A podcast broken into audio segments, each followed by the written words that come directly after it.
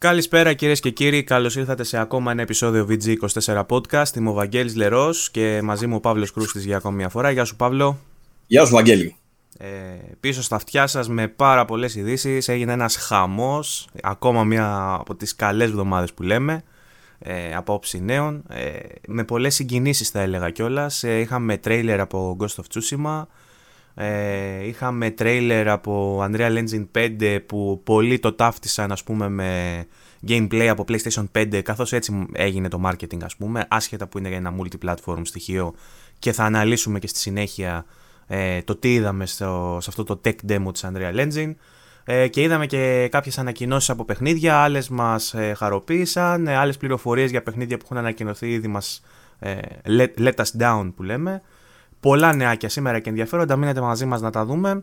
Παύλο, για πες, τι, τι ξεχωρίζεις από τη βδομάδα; Ε, τι σε let down; Δεν το θυμάμαι τι μου πες ότι είσαι απογοήτευσε από όλα αυτά που αυτή τη βδομάδα, δεν το είπαμε πριν, που, πριν ανοίξουμε το, το γράψιμο της εκπομπής. Ε, ναι. Είχαμε μία είδηση για την οποία είχαμε το πρώτο σχίσμα από τα πολλά αυτής της βδομάδας στο VG Chat που τσακωθήκαμε, μία από τις πολλές φορές που τσακωθήκαμε και είχε να κάνει με την είδηση ότι το Assassin's Creed το Valhalla θα τρέχει τελικά ε, τουλάχιστον με 30 fps και όχι με 60 fps 4K. Ε, το οποίο και αυτό ε, κάποια μέσα το γράψανε κάπως χωρίς να ε, και εμείς βασικά χωρίς να είναι στον τίτλο το τουλάχιστον μέσα και υπήρξαν μετά παρεξηγήσεις. Άλλοι λέγανε και καλά αυτό το τουλάχιστον 30 FPS τι μπορεί να σημαίνει και θα είναι dynamic και αν τελικά πρέπει να στοχεύουμε στο native 4K 60 FPS και ποιο είναι το milestone της επόμενης γενιάς. Πού στοχεύουμε τελικά; Αν θες ξεκινάμε με αυτό το θέμα, πες μου δηλαδή τι ναι, ναι, ναι, ναι. Ε, εντάξει, η αλήθεια είναι ότι όπως και οι υπόλοιποι και εγώ ψηλό απογοητεύτηκα. Απ' τη μία έχεις δηλαδή τη Microsoft να σου λέει ότι τα παιχνίδια το στάνταρ πλέον θα είναι να τρέχουν 4K 60 και απ' την άλλη έρχεται η Ubisoft να σου λέει για 4K 30. Τώρα, αξίζει να δούμε λιγάκι πιο αναλυτικά το τι, τι, τι εννοεί μέσα από τις λέξεις ο καθένας από αυτούς τους δύο. Ε, η Microsoft όταν λέει 4K 60 δεν σου λέει για native 4K ούτε για ε, κολλημένο 4K τέλος πάντων ε, είτε με temporal ε, πώς το λένε ε, up, upscaling ούτε για checkerboard upscaling, ούτε για οποιοδήποτε άλλο τρόπο upscaling, ε, ούτε για δυναμική όμως. Δηλαδή ότι μπορεί να είναι ξέρω, στα 1800 και που και που να ανεβαίνεις στα 4K όπως κάνουν σχεδόν όλα τα παιχνίδια τα τελευταία δύο χρόνια, ας πούμε. Ε, αυτό που σου λέει είναι 4K 60. Και το είσαι εσύ έτσι στο μυαλό σου. Ε, η αλήθεια ότι στο, στην παρουσίαση που κάνανε όμως δεν διευκρινίστηκε αυτό. Ε, οπότε είναι, είναι λογικό να υπάρχει αυτή η σύγχυση από τον κόσμο, μαζί και με μένα, γιατί εγώ τουλάχιστον προσωπικά θυμόμουν ε, ένα marketing που έλεγε ότι ετοιμαστείτε για πραγματικό 4K, αλλά αυτό έβγαινε λίγο από τα συμφραζόμενα. Όντως δεν υπήρχε κάποιο, κάπου το, το seal που υπάρχει στα προϊόντα που έχουν όντως 4K, που γράφουν 4K με χρυσά γράμματα από κάτω native, ας πούμε. Δεν το έγραφε κάπου αυτό. Απλά στο marketing και στην παρουσία της, της κονσόλας άφησαν ε, οι άνθρωποι της Microsoft να εννοηθεί ότι η επόμενη γενιά ο στόχος είναι 4K 60 fps. Εγώ σαν ξεφτυλισμένος πισάκιας ε, όταν ακούω 4K καταλαβαίνω native. Καταλαβαίνω ότι γράφει στο, στο PC μου 3000 κάτι επί 2160. Αυτό. Δεν ξέρω τι σημαίνει checkerboarding και ξέρω βασικά γιατί έχω και PlayStation 4. Αλλά ε, θέλω να πω ότι όταν παρουσιάστηκε η κονσόλα, εγώ αυτό κατάλαβα, αυτό περίμενα. Και εν πάση περιπτώσει, προφανώς καταλαβαίνουμε ότι τελικά ίσως δεν θα είναι τόσο δεδομένο το καθαρό 4K 60 fps, ίσως να έχουμε αυτές τις τεχνικές που είπες πριν. Ε, ή ίσως να έχουμε και μια πατάτα της Ubisoft που θα είναι η πρώτη πατάτα. Ίσως προλογίζει τη νέα γενιά, ίσως το, το πρώτο, η σέντρα ρε παιδί μου της νέας γενιάς με την Ubisoft γίνεται μαλακοδός ας πούμε. Ε, αν, για να παίξουμε τις πρώτες φάπες. η διαφωνία μας έγινε στο, στο εξής. Ε, η, η τακτική του να χρησιμοποιούμε παιχνίδι το οποίο τρέχει με ελάχιστη ε, μάλλον με δυναμική ανάλυση, ναι. είναι κάτι το οποίο το βλέπουμε πάρα, πάρα πολύ συχνά. Τα PC δεν το γνωρίζουν αυτό το πράγμα. Στα PC βάζεις μια ανάλυση, κάθεται εκεί. Τέλος. Ε, σε, σε κάποια παιχνίδια τελευταία να πω ότι γίνεται, απλά είναι, είναι κατ' εξαίρεση. Συνήθως δεν γίνεται. Μόνο κάποια παιχνίδια το κάνουν. Ε, ε, χρησιμοποιούν άλλες τεχνικές, ρε παιδί μου, κυρίως θέλω να πω αν είναι να, πώς να το πω, να, να βγάλουν τις καλύτερες επιδόσεις τους. Ε, οι developers βάζουν κάποια άλλα εργαλεία, ξέρω εγώ, τύπου το, το DLSS, ας πούμε, είναι, είναι ένα τέτοιο είδους εργαλείο. Υπάρχει γενικά μια παραμετροποίηση μεγαλύτερη. Μπορείς να επιλέξεις τη μέθοδο του anti-aliasing, μπορείς να επιλέξεις ε, το πόσο, σε τι βαθμό θα γίνεται το post-process. Υπάρχουν πολύ, πολλά διαφορετικά πράγματα που μπορείς να κάνει. Θα, θα το περιέγραφα για να μην το πάρω ως καλό ή κακό, να μην το περιγράψω ως ε, περισσότερες επιλογές και ότι αυτό είναι το καλύτερο. Θα πω το εξής. Ε, το PC παρουσιάζεται λίγο πιο στιβαρό από την άποψη ε, ότι είναι στάνταρ αυτά που έχει να πάρει το μηχάνημα και αυτά που είναι να δώσει. Η κονσόλα από την άλλη είναι σταθερό το, το, το, το hardware της, οπότε ο developer χρησιμοποιεί κάποιες άλλες τεχνικές οι οποίες ε, μπορεί να, να, πώς να το πω, δίνει κάποιες λύσεις τέλος πάντων οι οποίες μπορεί να δώσουν επιδόσεις που ποικίλουν. Με λίγα λόγια δηλαδή μπορεί να, να, να ρουφήξει από κάπου πόρους για να τους δώσει κάπου, κάπου αλλού απλά και μόνο επειδή έχει πολύ standard hardware και συνήθως είναι πιο χαμηλός αυτή την εποχή. Ε, έχουμε δει και περιπτώσεις που ειδικά στις κονσόλες για συγκεκριμένα πράγματα έχουν χρησιμοποιηθεί διαφορετικοί μέθοδοι.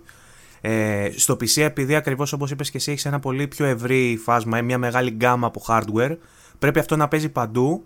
Και για να εξισορροπηθεί αυτό υπάρχει μια πολύ μεγάλη παραμετροποίηση που μπορείς ας πούμε να ρίξεις το preset σε διάφορα πράγματα ώστε να παίξει στο επιθυμητό, στο εκεί που θες τέλος πάντων στο PC σου. Αν στοχεύεις δηλαδή να παίξει σε υψηλό frame rate, μπορείς να ρίξεις αρκετά ποιοτικά αυτό που βλέπεις μέχρι να φτάσεις στο επιθυμητό frame rate. Αν θες να ανέβεις ποιοτικά σε αυτό που βλέπεις, μπορείς να ρίξεις το frame rate για να ανεβάσεις την ποιότητα.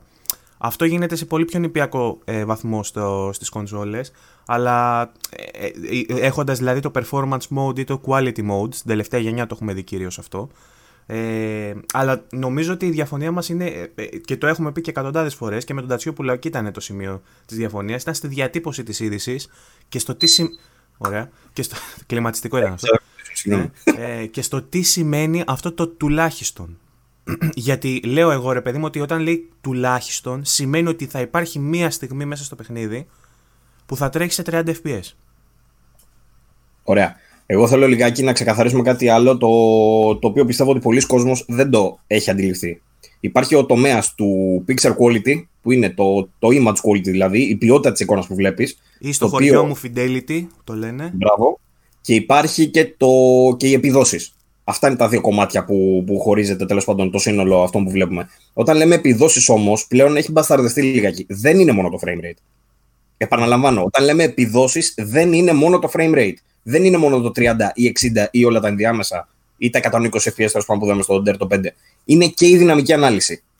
Αυτό τώρα τι σημαίνει; Αν το μηχάνημα σε μια δεδομένη στιγμή για κάποιο λόγο βλέπει ο developer ότι έχει σταθερά ρε παιδί μου τη βάση του την ώρα που το προγραμματίζει. Έτσι. Βλέπει ότι σε αυτή τη σκηνή που είναι πιο απαιτητική ε, και σε όλο το παιχνίδι έχει θέσει ως βάση ξέρω εγώ, τα 2K 1440p ε, και παίζει σταθερά ξέρω εγώ, με 60 FPS και βλέπεις εκείνο το σημείο ότι τα 60 FPS πέφτουν. Εκείνη τη στιγμή ο developer πρέπει να κάνει μια, μια σκέψη, μια θυσία. Σου λέει ότι για να, θέλω να κρατήσω την ανάλυση ή θέλω να κρατήσω το frame rate. Σε αυτή τη γενιά είχε την ευκολία να πειράξει και το ένα και το άλλο, αν, είναι, αν ήταν δυναμικά αυτά τα δύο. Που σημαίνει ότι αν έβλεπε ότι αν θέλει ας πούμε, να στηρίξει το frame rate, μπορεί να το κρατήσει σταθερό με το να ρίξει λίγο την ανάλυση. Αυτές οι αλλαγές όμως το πέσιμο της ανάλυσης από τα 1440 στα 1080 ή από τα 4K native στα 1800 δεν τις βλέπεις. Γιατί, Αυτή είναι η γιατί, γιατί η είδηση λοιπόν δεν ήταν ότι το παιχνίδι θα τρέχει τουλάχιστον στα 1800p αλλά ήταν ότι θα τρέχει τουλάχιστον στα 30 fps. Δεν ήταν το ότι θα τρέχει τουλάχιστον στα 30 fps. Η φράση ακριβής που χρησιμοποιήθηκε, εκεί διαφωνώ εγώ. Η φράση ακριβής που χρησιμοποιήθηκε ήταν ότι θα τρέχει τουλάχιστον στα 4K 30. Αυτό σημαίνει ότι μπορεί να πάει 1860. Δεν σημαίνει ότι είναι καλύτερο. Εννοείς ότι μέσα στο παιχνίδι δεν σημαίνει ότι θα δούμε αυτή την αυξομοίωση στο frame rate. Μπορεί απλά να δούμε αυξομοίωση στην ανάλυση μέσω δυναμικής, δυναμικού scaling. Ναι. Όπως ε, πόσταρα και στο chat, το Digital Foundry έκανε μια ανάλυση, είχε κάνει την ανάλυση του στο AC Odyssey. Το AC Odyssey στις κονσόλες τη τωρινές, στο X και στο Pro, χρησιμοποιεί μια δυναμική ανάλυση που στο Xbox φτάνει και 4K. Όταν λες ότι φτάνει 4K, εννοείς native. Αυτό θέλω να πω. Απλά δεν είναι σε όλα τα σημεία. Ε, δεν πιστεύω τώρα ότι εννοούν το μενού. Το μενού δεν έχει καμία σημασία. Είναι πάντα στη, στη βέλτιστη. Εννοούμε in-game. Ε, μπορεί να φτάνει σε εκείνο το σημείο και σου λέει ότι η ελάχιστη είναι ξέρω εγώ τα 1440. 2K μέχρι 4K. το παιχνίδι παίζει όλη την ώρα πάνω κάτω σε αυτό το πράγμα. Το μάτι δεν την καταλαβαίνει τη διαφορά γιατί υπάρχουν τεχνικές όπως είναι αυτό που είπαμε πριν με το upscaling, που σου δίνει ούτως ή άλλως 4K αποτέλεσμα, απλά δεν είναι πάντα native. Αυτό δεν μπορούμε να το ξεχωρίσουμε όμως εμείς. Μπορεί να το ξεχωρίσει μόνο αν πατήσεις pause εκείνη τη στιγμή και αρχίσει να μετράς τα pixel. Mm. Που και πάλι μπορεί να μπερδευτείς γιατί έχει διάφορα EFA η οθόνη, γιατί έχει άλλα πραγματάκια τα οποία δεν μπορούμε να τα δούμε.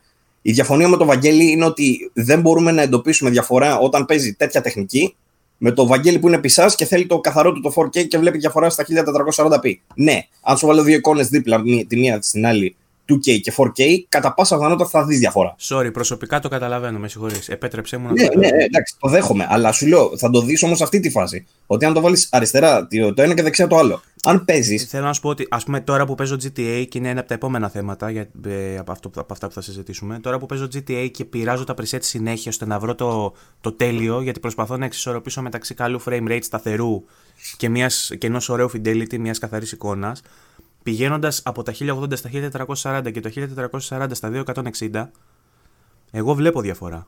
Την καταλαβαίνω δηλαδή.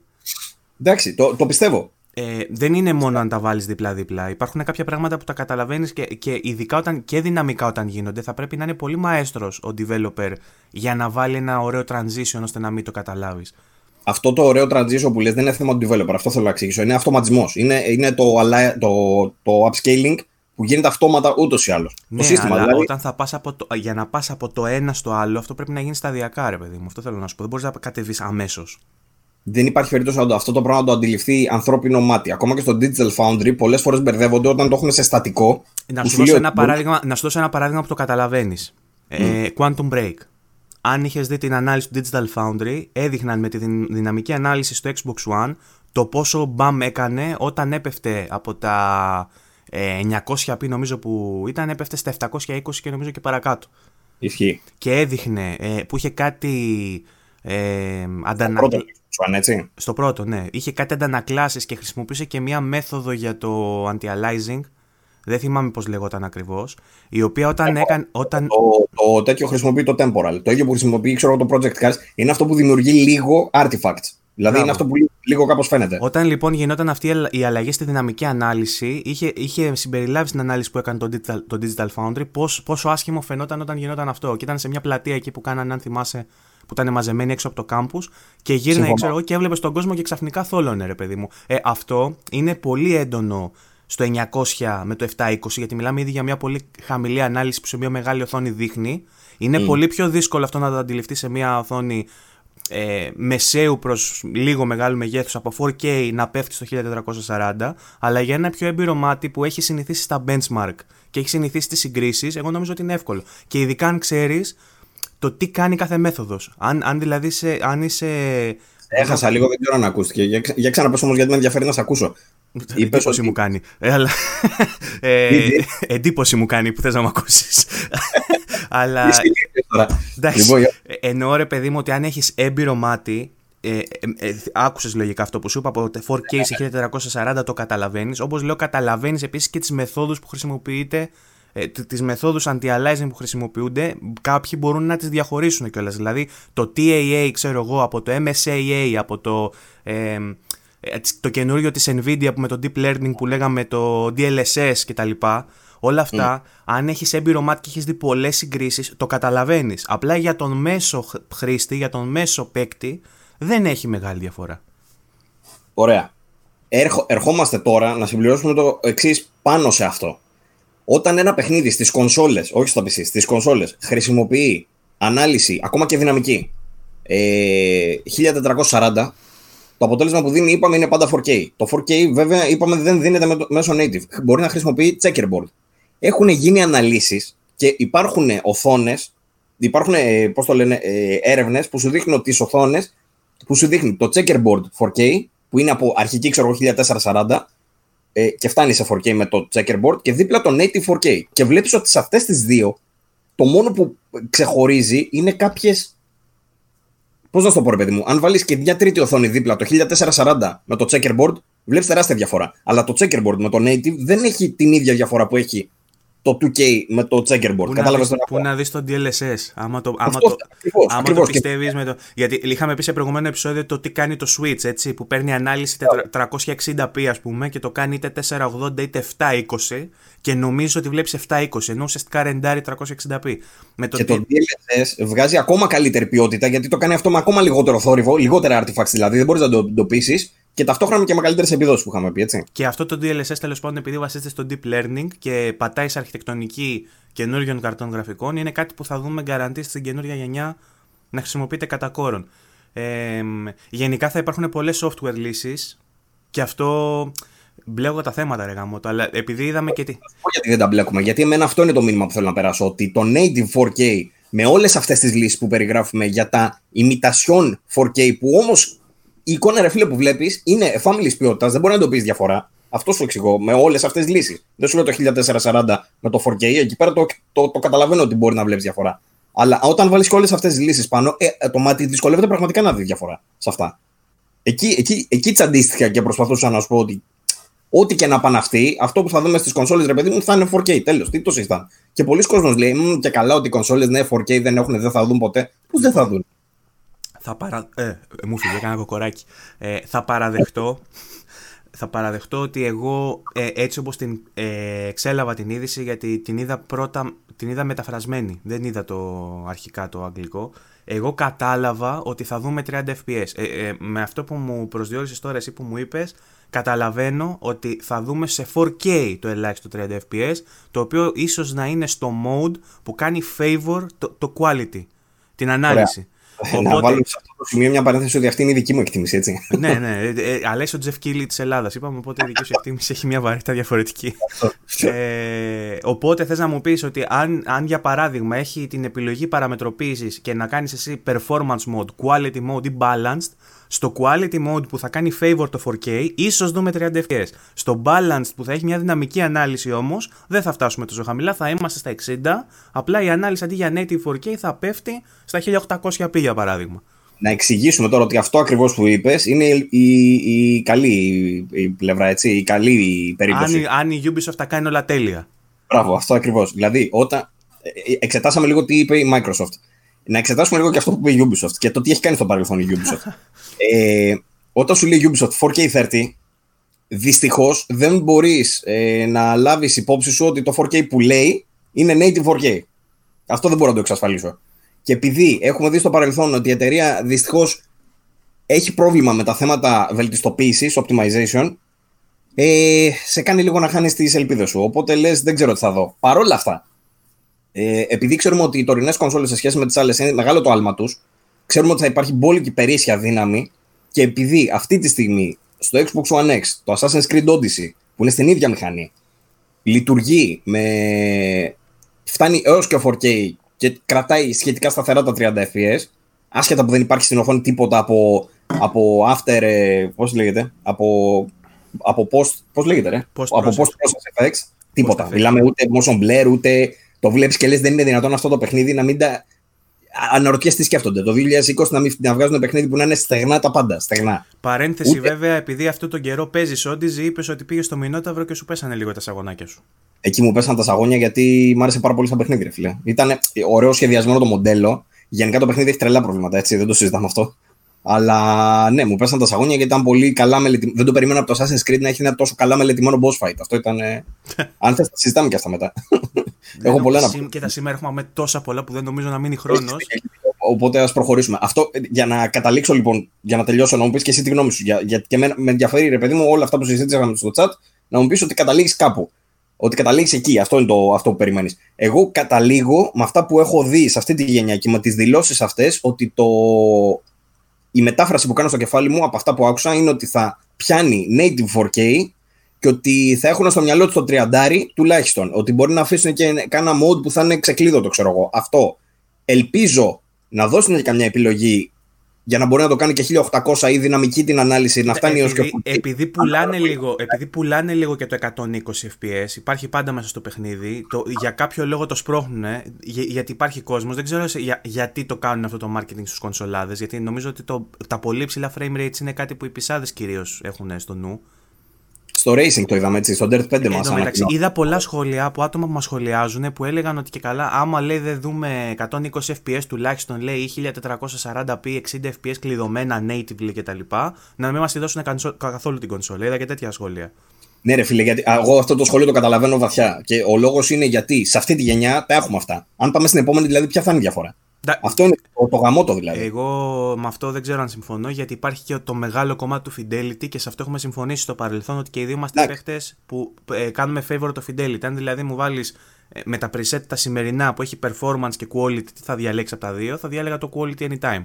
Και εγώ. Ε, οπότε στην επόμενη γενιά μπορεί όντως να μην δούμε το, το άλμα σε ανάλυση, αλλά μπορούμε να δούμε το άλμα σε τεχνολογίες, αυτά που λέγαμε πριν. Και με, με τους μεθόδους anti-aliasing και με ίσως καλύτερο ε, ambient occlusion ε, ή να δούμε καλύτερο texture filtering ή να δούμε τέλος πάντων όλα αυτά που, που θα δούμε στην επόμενη είδηση σε σχέση με την Unreal Engine 5. Γιατί ουσιαστικά η Unreal Engine 5 δεν κάνει ένα άλμα σε ανάλυση σε frame rates, κάνει όμως ένα άλμα στον τρόπο διαχείρισης των assets που έχει διαθέσιμα η μηχανή για να δείξει, για να δείξει ένα παιχνίδι. Και... Θεωρητικά οι τεχνικές που πιάνει. Α, περάσαμε κατευθείαν στην επόμενη είδηση από ό,τι καταλάβω έτσι. Ναι, θες να δώσεις, ας πούμε, tagline, να, να, να δώσεις κάποιο τέτοιο στην προηγούμενη; Θες να βγάλεις πόρισμα, ας πούμε; Νομίζω κατάλαβε ο κόσμος. Έβγαλε συμπεράσματά του, δεν χρειάζεται να πούμε.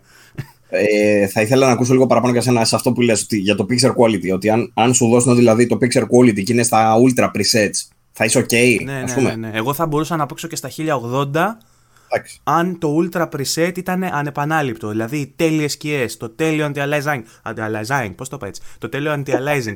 Καθόλου ναι. simmering. Αυτό που, το simmering, το έχουμε ξαναπεί, είναι αυτό που βλέπουμε τα σκαλάκια στο βάθος που βλέπεις τα καλώδια της ΔΕΗ, α πούμε, σε ένα παιχνίδι. Έχει εξαφανιστεί γενικά με την αύξηση της ανάλυσης, ούτως ή άλλως στο μικρένι. Έχουν βάλει και αυτές τις τεχνικές που λέγαμε πριν και αυτό εξαφανιστεί. Αυτό σε πολύ μεγάλες αναλύσεις ε, εξαφανίζεται. Για να φύγει το simmering όμως σε αναλύσεις μικρότερες, σίγουρα στα 1080p δηλαδή, χρειάζεται μια πολύ καλή μέθοδο anti-aliasing.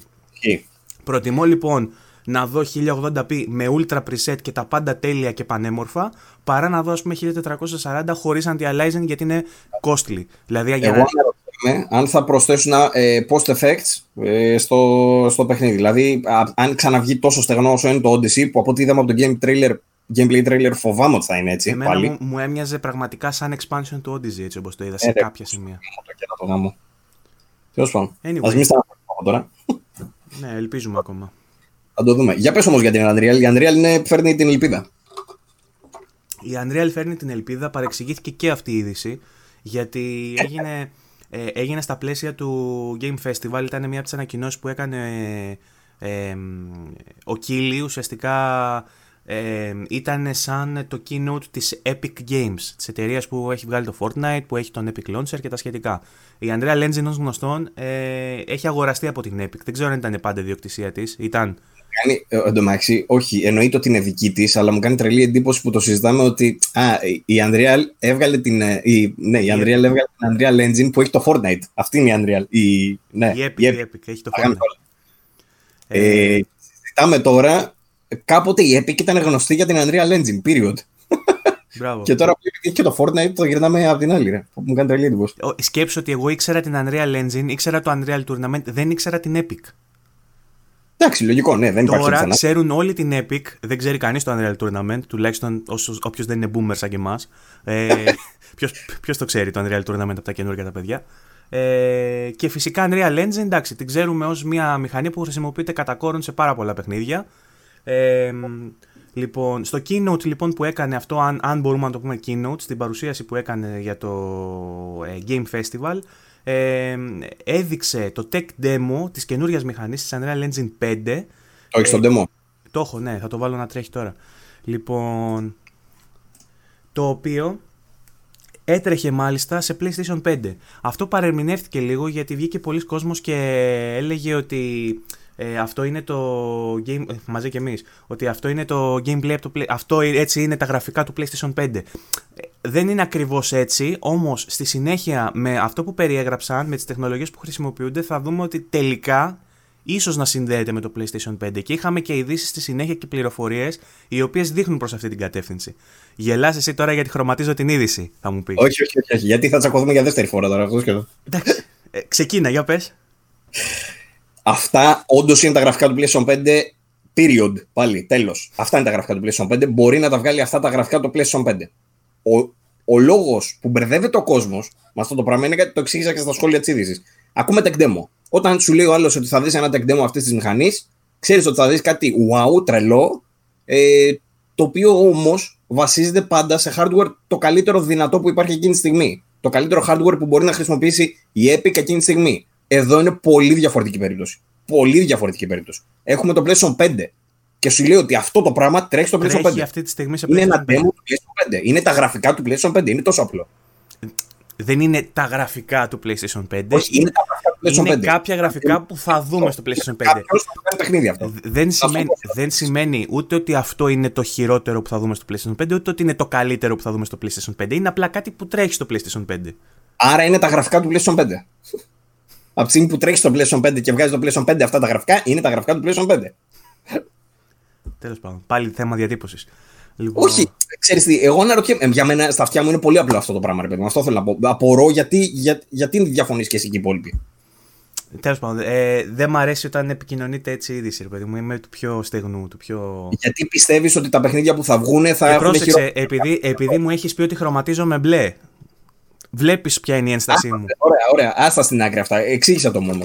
Γιατί όντως αναρωτιέμαι. Ρε παιδί μου, δεν μου αρέσει αυτό το πράγμα γιατί, γιατί ε, ε, σε πρώτη ανάγνωση η Unreal Engine είναι μια μηχανή που θα τρέχει από τις, από τις κονσόλες και τα PC μέχρι την ναι. τοστιέρα μου. Θα τρέχει δηλαδή και στα κινητά και στο Switch και παντού. Οτιδήποτε παίζει παιχνίδι θα μπορεί να παίξει Unreal Engine. Θα μπορεί να παίξει έτσι την Unreal Engine, όχι. Ωραία. Πού θα μπορεί έτσι, στο PlayStation 5 που το έδωνα. Ενδεχομένως. Δεν είναι σίγουρο. Αυτό σου λέει τρέχεις στο PlayStation 5. Αλλιώς, το μόνο που έχεις να κάνεις εκεί είναι να αμφισβητήσει απλά αυτό που σου λένε. Αν όντως δεν το πιστεύεις ότι είναι το PlayStation 5, αυτό είναι άλλο θέμα. Ναι. Ωραία, άστο αυτό. OK. Okay. Mm, Συμφωνούμε. Γιατί πάει στην παραφιλολογία μετά γι' αυτό. Όχι, όχι, εννοώ συμφωνώ με σένα ότι όντως έτσι όπως έτσι όπως το θέτεις, ναι, είναι, είναι PlayStation 5. Το συμφωνώ μαζί σου γιατί θα, θα μας τελειώσει ο χρόνος και το βίντεο. Πρέπει να συνεχίσουμε. Αλλά έτσι, έτσι κι αλλιώς συμφωνώ μαζί σου σε αυτό. Εντάξει, με έπεισες.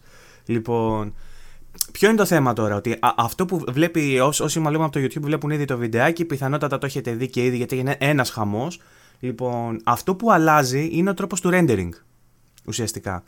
Ε, γιατί πλέον ε, δεν θα έχουμε ε, μοντέλα ας πούμε κατασκευασμένα από πολύγωνα, ντυμένα από textures ε, ε, που υπόκεινται ας πούμε αυτή τη διαδικασία του scaling στα, στα textures και τι εννοώ με αυτό ότι ε, ρεντάρει ε, από την αρχή της πίστας όταν γίνεται το loading ας πούμε το παιχνίδι ένα, μια μεγάλη έκταση την τίνει με πολύγωνα, την κατασκευάζει και πάνω από αυτά τα πολύγωνα περνάει textures, ωραία. Όσο, αυτά τα, όσο αυτή η τοποθεσία είναι μακριά, είναι στο βάθος υπάρχει μια επένδυση από χαμηλότερης ποιότητας textures που καθώς πηγαίνεις πιο κοντά τους, δυναμικά παίρνουν, ε, ε, παίρνουν την επίστρωση από πιο υψηλής ανάλυσης textures. Καλά τα λέω, Παύλο; Είναι το λεγόμενο LOD. Όσο Μπράβο. πιο μακριά είσαι, τόσο level of detail. Τόσο το level of detail είναι πιο χαμηλό. Όσο πιο κοντά πας, τόσο αυτό το level of detail. Ε, εγώ είπα μόνο για τα textures, υπάρχουν και άλλα πράγματα. Γιατί αυτό που λες εσύ με το LOD, με το, με το detail, ε, ε, έχει και άλλα πράγματα. Υπάρχουν δηλαδή και μοντέλα που καθώς πας πιο κοντά εμφανίζονται.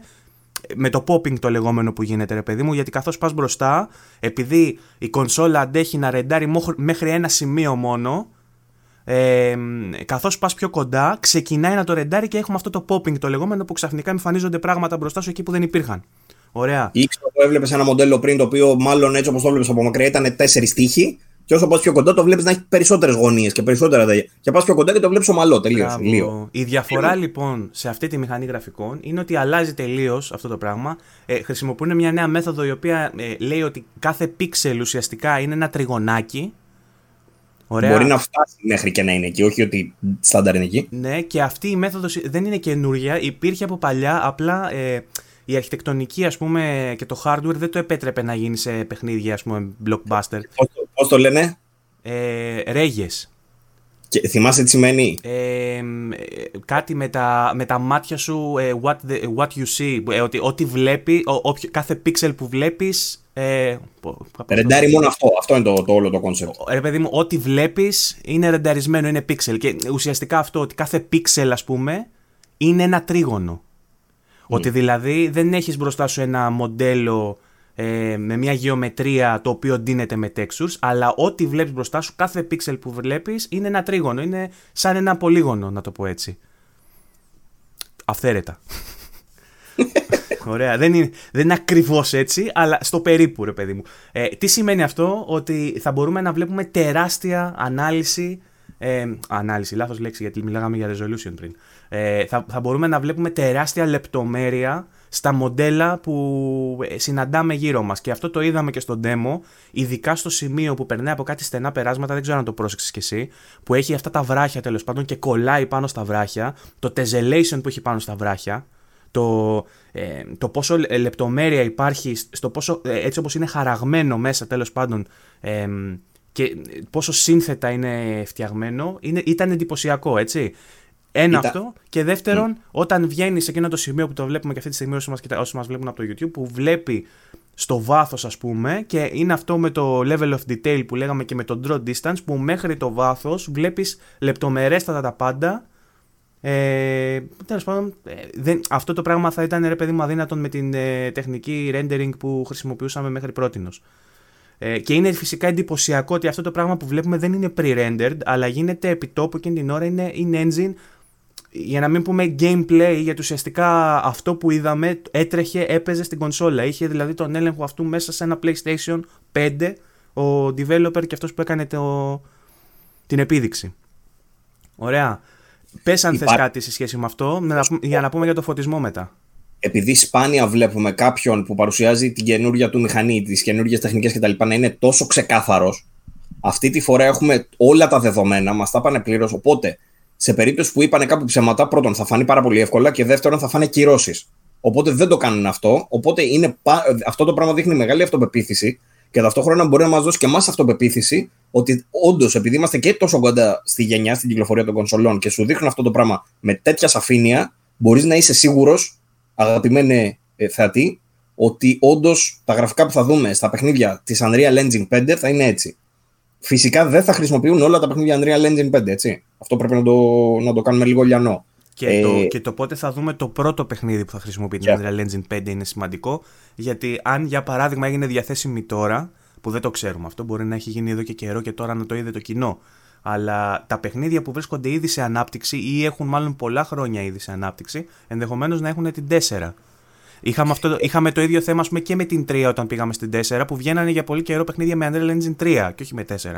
Και ισχύει και επίσης το γεγονός ότι στην Unreal Engine 4 όταν πρωτοέσκασε, ε, για κάποιο λόγο δεν μπορούσαν να τη διαχειριστούν καλά οι developers και βλέπαμε ideas όπως ήταν εκείνο το thriller που δεν το θυμάμαι πώς ήταν. Βγαίνανε πολύ χάλια ε, προσπάθειες στην αρχή της Unreal Engine 4 μέχρι να μάθουν να τη δουλεύουν. Στην πορεία είδαμε βέβαια καλύτερα, πολύ καλύτερα παραδείγματα. Ναι. Ε, διάβασα, αυτό... διάβασα επίσης και σε αναλύσεις ότι είναι ένα μεγάλο θέμα και για τους developers το, ε, το πόσοι θα επιλέξουν να περάσουν από αυτό το learning curve για τα παιχνίδια που θα βγάλουν. Γιατί είναι μια καινούργια μέθοδος την οποία πρέπει να αφομοιώσουν και οι ίδιοι developers. Δεν είναι, δεν είναι σίγουρο ότι ξέρει να ρεντάρει έτσι. Ο, Επειδή ότι ξέρει να φτιάχνει παιχνίδια μάλλον έτσι ο developer με αυτή τη μέθοδο. Και επειδή είναι και στη βάση της, αυτό σημαίνει ότι αν ξεκινήσουν να το κάνουν με αυτόν τον τρόπο, θα πρέπει να το ξεκινήσουν από την αρχή. Δεν θα μπορούν να κρατήσουν κάτι από την προηγούμενη δουλειά τους. Θα πρέπει να το κάνουν από το μηδέν για να πάει. Οπότε είναι μεγάλο το ρίσκο. Οπότε ενδεχομένως να δούμε να αργούν λιγάκι. Παρ' όλα αυτά, είπαν ότι τα πρώτα παιχνίδια θα αρχίσουμε να τα βλέπουμε από τα μέσα του 2021. Ε, όπου στα μέσα του 2021 θα δούμε και το Fortnite να μεταφέρεται από την Unreal Engine 4 στην 5. Mm. Δηλαδή τη μεγάλη αλλαγή του Fortnite θα το δούμε εκεί πέρα. Στα γραφικά του θέλω να πω ότι θα είναι μεγάλη διαφορά. Και ε... πολύ σημαντικό ότι είπαν ε, πως δεν θα είναι generation exclusive αυτό το πράγμα. Δηλαδή ε, μπορούμε, θα, μπορεί, θα μπορεί να δούμε παιχνίδια Unreal Engine 5 και στις προηγούμενες γενιές. Δηλαδή και στο PlayStation 4 και το Xbox One, απλά ε, δεν θα χρησιμοποιούν κάποιες από αυτές τις τεχνολογίες που απαιτούν ε, hardware level acceleration. Το είπα ελληνικά, το είπα όπως το λέμε στο χωριό μου. Σωστά. Ε, Επίσης έχει μεγάλη σημασία. Αναλώσαν, αναλώθηκαν και αυτοί αρκετά σε χρόνο για να μας μιλήσουν για τη συμβατότητα της μηχανής της Unreal Engine 5. Ε, και έχουν αναφέρει ότι ήδη στο 4,25 update της Unreal 4 ε, πολλές από αυτές τις τεχνικές θα χρησιμοποιηθούν και εκεί. Απλά είναι αυτό που λες, ότι για λόγους ε, συμβατότητας και τα λοιπά και με το hardware το τωρινό και με τα καινούρια δεν θα είναι όλα διαθέσιμα παντού. Δηλαδή θα υπάρχει ένας διαχωρισμός ως προς αυτό. Όλες τις τεχνολογίες όμως και όλα τις τεχνικές που παρουσίασαν θα μπορούμε, στην Unreal Engine 5 θα μπορούμε να τις δούμε στις κονσόλες νέας γενιάς και στα PC. Βέβαια. Αυτό, και, αυτό το και κάνανε όλες, όλες, όλες, όλες, όλες, όλες στο PlayStation 5. Εντάξει, κατά πάσα πιθανότητα και στο Xbox Series X. Ναι. Α, έχεις... Γιατί το λέω, γιατί το λέω, ξέρεις γιατί το λέω. Γιατί στη... το πάμε εκεί, μπράβο. Στο, στη, στη συνομιλία που είχαν με τον Κίλι μετά, γιατί αυτό, αυτά είναι τα ωραία τα γαμάτα που γίνονται στο Game Festival, όσο και αν οι πληβοί πάνε και γράφουν ζζ δίπλα στα chat που πάνε οι αχροί και γράφουν κοιμηθήκαμε. Εγώ πραγματικά γουστάρω που τους, τους φέρνει ο Κίλι μετά και τους παίρνει και συνέντευξη. Ωραία. Στη συνέντευξη λοιπόν και δεν το λέω με hype επειδή άκουσα αυτά που άκουσα, το λέω επειδή και για άλλα παιχνίδια με ενδιαφέρει να τα ακούσω τα ίδια πράγματα. Ε, συζητήσανε λοιπόν και ε, είπε, είπαν ότι κάποια από αυτά τα πράγματα ε, βοηθ, βοηθ, ε, βοηθά τη μηχανή ότι μπορεί πλέον με τους SSD να έχει άμεση πρόσβαση στα asset. Ωραία. Η μαγική ο... λέξη είναι ο SSD. SSD, παιδιά. Τι σημαίνει αυτό, ότι μπορεί να έχει προτέρημα κάποιος που έχει καλύτερο SSD. Άρα τι σημαίνει αυτό, ότι επειδή ακριβώς έτρεχε στο PlayStation 5, ε, επιβεβαιώνεται ο Σέρνη, ο οποίος έλεγε ότι παιδιά κοιτάξτε να δείτε, θα δούμε νέους, νέες μεθόδους rendering, ξεχάστε αυτά που ξέρατε με τα Sanser που ανεβοκατεβαίναμε για να κάνει loading από πίσω τα asset και να φτιαχτεί ο κόσμος κτλ. Ότι πλέον με τις ταχύτητες που έχουμε τέλος πάντων θα μπορούμε real time να ρεντάρουμε πολύ πιο σύνθετα πράγματα. Αυτό λοιπόν που έλεγε ο Σέρνη τότε επιβεβαιώνεται ουσιαστικά ε, από τους δημιουργούς της Unreal Engine 5, η, της Epic δηλαδή, το, τον, κόσμο, το, το κόσμο της Epic, το πω ωραία, ε, οι οποίοι λένε ότι θα βοηθήσει σε αυτή τη μέθοδο rendering με τα τριγωνάκια που λέμε το να έχεις έναν SSD και μάλιστα έναν γρήγορο SSD. Πόσο μάλλον λέω εγώ τώρα συμπληρώνω προσωπικό σχόλιο με αυτά που έλεγε ο Σέρνη με τα πολλαπλά level με priority. Που έλεγε ότι θα έχει 8 levels of priority, ας πούμε, ενώ ένα συμβατικό SSD ενός PC έχει δύο, τρία, πόσα είπε, δεν θυμάμαι. Τα ξέχασα να ήδη. Να θυμηθούμε και κάτι άλλο από την παρουσίαση του Σέντρι που έχει τεράστια σημασία. Αυτό που είπαμε με το ότι θα ρεντάρει το ρέγες στο σύστημα, Ρε. ρεντάρει μόνο ό,τι βλέπουν τα μάτια σου, σημαίνει ότι ρεντάρει αυτό που βλέπεις στην οθόνη. Ότι δίπλα από εκεί πέρα δεν χρειάζεται να το ρεντάρει, γιατί ε, έτσι εξοικονομεί πόρους. Αυτό το πράγμα πριν δεν μπορούσε να γίνει. Τώρα όμως, επειδή θα έχουμε αυτές τις ταχύτητες του SSD, με το που κάνεις εσύ την κίνηση να στρίψεις, για να δεις παραδίπλα, θα έχει προλάβει να έχει φορτώσει αυτό το πράγμα. Αυτό στην προηγούμενη γενιά δεν μπορούσε να γίνει.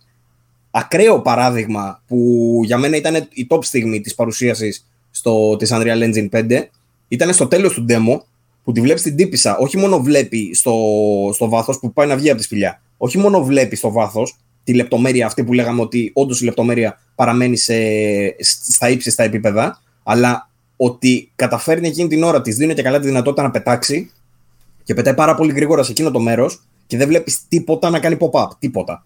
Και, και όλα να είναι φορτωμένα όπως πρέπει και στην καλύτερη τους ποιότητα. Αυτό χωρίς SSD, ξεχάστε το, δεν θα γίνονταν για κανένα λόγο. Αυτό είναι δύσκολο ακόμα και σε ταινία να το κάνεις, ξέρω εγώ. Δηλαδή, για, να, για να το ρεντάρεις αυτό το πράγμα σε CGI θέλει άπειρη δύναμη και άπειρη ώρα για να γίνει. Και με το εφέ που δείχνει κιόλας και με όλα αυτά πάνω. Ε, και για να συμπληρώσω και κάτι ακόμα που ήθελα να πω. Στο, αυτό που λέγαμε πριν για τα μοντέλα ότι θα είναι στη βέλτιστη ποιότητα, Ανέφεραν συγκεκριμένα, αυτό είναι σαν παρένθεση, λίγο σαν εμβόλυμο το πετάω. Ανέφεραν συγκεκριμένα ότι τα μοντέλα που φτιάχνει κάποιος στο Zebras, που είναι για παράδειγμα ένα πολύ δημοφιλές μοντέλο που κάποιος φτιάχνει τα 3D models, πολύ, πολύ δημοφιλές πρόγραμμα, ε, συνήθως αυτά τα παίρνουν και για να τα χώσουν μέσα στο παιχνίδι, πέφτει στην ουσία συμπίεση. Συμπίεση στα, στα πάντα, στη μορφολογία του, στην ε, ανάλυση των textures, στα πάντα. Ε, σε αυτή τη φάση, για, τα, για να το βάλουν κατευθείαν στην Unreal Engine 5, ε, μπορεί να γίνει απευθείας τηλεφώνου. Δεν χρειάζεται να κάνουν καμία συμπίεση σε τίποτα. Μπορεί να πάρει το μοντέλο ακριβώς όπως είναι, γιατί δεν χρησιμοποιεί πόρους από το μηχάνημα. Γιατί το, το σύστημα έτσι όπως ρεντάρει,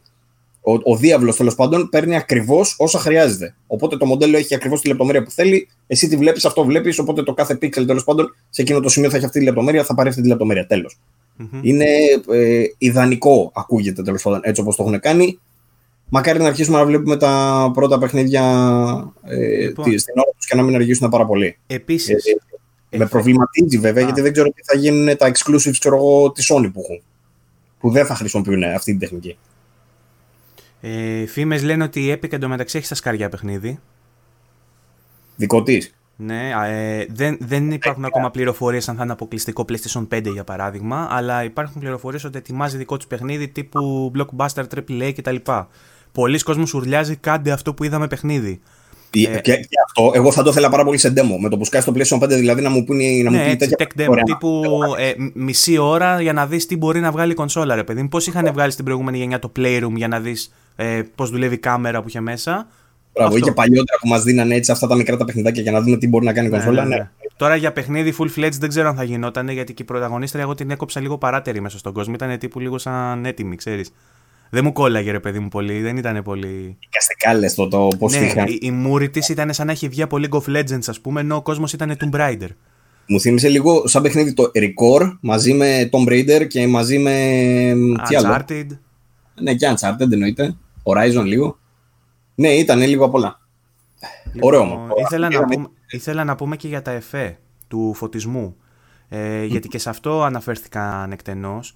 Και όντως είδαμε, εντάξει, ε, πέρα από φοβερές σκηνές. Ε, ε, ε, συγγνώμη. Πέρα από φοβερές σκιές και πέρα από φοβερή αντίθεση και τα λοιπά με το HDR και όλα αυτά.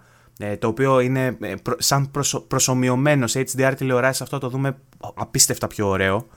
Ε, μου έκανε πάρα πολύ εντύπωση, μιλήσανε γι' αυτό μετά στο, στη συζήτηση που είχαν με τον Κίλι, το πώς αντιδρούν οι επιφάνειες στο φως. Δηλαδή, όταν ερχόταν κοντά σε ένα σημείο που πέφτει πάνω ο ήλιος, μου άρεσε ο τρόπος που το έκαιγε ο ήλιος. Ε, ε, το ξέβαφε, ρε παιδί μου, το ξέπλαινε ο ήλιος. Ε, και στο βάθος έβλεπες ε, πολύ ε, λεπτομερή, ας πούμε. Ε, κλιμάκωση, πώς να το πω, ρε παιδί μου. Δηλαδή, αλλού είχε πολύ φως, αλλού είχε λίγο. Ε, αλλού το έκαιγε ο ήλιος, ε, δυναμικά δημιουργούσαν να δημιουργήσει σκιές και ταυτόχρονα στα σημεία που μπήκε μέσα στη σπηλιά ε, που είχε αυτά τα, τα orbs ας πούμε και αυτά τα, το υπερφυσικό φως ας πούμε, αυτά τα, τα μπλε κτλ. Ε, έκανε κάποια παιχνίδια φωτισμός και έκανε κάποιες αντανακλάσεις και κάποια εφέ γενικότερα, ας πούμε, τα οποία παρέπεμπαν σε ray tracing. Ε, και μίλησαν ότι αυτό, αυτό, ε, το ray tracing θα λειτουργεί επικουρικά στι συσκευές που θα το επιτρέπουν. Δηλαδή, έχοντας μία κάρτα RTX, ας πούμε, ή στις κονσόλες με την πατέντα της AMD, το οποίο δεν σχολιάστηκε, όχι γιατί δεν υπήρχε στο παιχνίδι, αλλά γιατί ε, αυτή είναι η προσωπική υπόθεση, το λένε πολύ στο Ιντερνετ και άλλοι, συμφωνώ μαζί τους. Αλλά επειδή η AMD δεν έχει παρουσιάσει ακόμα την πατέντα, το πώς θα ονομάζεται δηλαδή η τεχνολογία του ray tracing που θα χρησιμοποιεί και θα ανακοινωθεί πιθανότατα με τις καινούριες κάρτες που θα βγάλει για PC, που θα το κάνει μαρκετίστικα τύπο ότι οι καινούριες κάρτες έχουν αυτή την τεχνολογία. Λοιπόν, λοιπόν εκεί θέλω να καταλήξω κι εγώ. Από ό,τι κατάλαβα, το Lumen, όπως ονομάζεται το νέο σύστημα αυτοφωτισμού της Unreal Engine 5, για μένα ήταν στην ουσία το, το ray tracing της Unreal Engine, της Unreal Engine 5 χωρίς όμως να πιάνει το ray tracing με την έννοια του hardware ray ναι, tracing. Πρόσεχε, ε, αυτό ακριβώς ήθελα... Αυτό ακριβώς ήθελα να πω και εγώ, ότι αυτό θα είναι η software λύση για ray tracing. Ακόμα και στις συσκευές που δεν θα έχουν το RT Core που έχει η Nvidia, ας πούμε, που κάνει το ray tracing, ε, θα μπορεί να κάνει με software μία, μία προσωμείωση, αλλά αν υπάρχει δυνατότητα για ray tracing θα μπορεί να λειτουργεί επικουρικά, να λειτουργούν μαζί. Ωραία. Αυτό. Έχουν πει ότι θα το αφήσουν ανοιχτό αυτό για όποιον θέλει να χρησιμοποιήσει και ray tracing, ούτως ή άλλως. Ωραία. Οπότε και το φως είναι καταπληκτικό, έτσι. Δηλαδή αυτή η μηχανή, αν μπορούσα να σταθώ σε δύο σημεία, το ένα θα ήταν η νέα, η νέα μέθοδος του rendering, που είναι αποκάλυψη για μένα. Το οποίο λέγεται, δεν το αναφέραμε, είναι ε, μικροπολίγωνα τα λένε, micropolygons, και η, μέθο, η γεωμετρία λέγεται nanite virtual, ε, virtualized micropolygon. Nanite. Ε, που είναι αυτό που λέγαμε πριν με το ότι μπορεί να βάζει μέσα ρε παιδί μου όσο το δυνατόν ε, ε με, ε, για καλύτερης ποιότητας τέλος πάντων assets. Ε, συγκεκριμένα ανέφεραν για κινηματογραφή, πώς το διαβασά, περίμενε, κινηματογραφικής ποιότητας. Ότι αυτά είναι τα assets που βάζουν στις ταινίες που βλέπουμε, τη CG, που είναι η τέρμα ποιότητα, δεν έχει άλλη. Ναι. Ε, θεωρώ ότι από ένα στούντιο με λεφτά που θα μπορεί να κάνει τέλειο mock-up που θα μπορεί να, κάνει, να χρησιμοποιήσει πάρα πολλούς γραφίστες για να φτιάξει τέλειο art ε, concept. Ε, και εννοείται και το art γενικότερα του παιχνιδιού και in-game. Ε, χρησιμοποιώντας τέλος πάντων υψηλά production values στα χέρια μιας ικανής εταιρείας με budget, από αυτή τη μηχανή μπορούμε να δούμε απίστευτα πράγματα. Το θέμα όμως είναι ότι αυτή η μηχανή δεν θα χρησιμοποιηθεί μόνο από μεγάλα στούντια, στούντια, στούντιο. Ε, το θέμα είναι ότι αυτή η μηχανή θα χρησιμοποιηθεί κυρίως από indie developers και μάλιστα με μεγαλύτερη ευκολία σε σχέση με το παρελθόν, γιατί το μαγικό, η λέξη κλειδί εδώ πέρα είναι το royalty fees. Μπορεί να μην λέγεται και έτσι σε αυτή την περίπτωση, αλλά ε, εννοώ ε, το ποσοστό που πληρώνει στην Epic για την Unreal Engine ένας indie developer αν χρησιμοποιήσει την Unreal.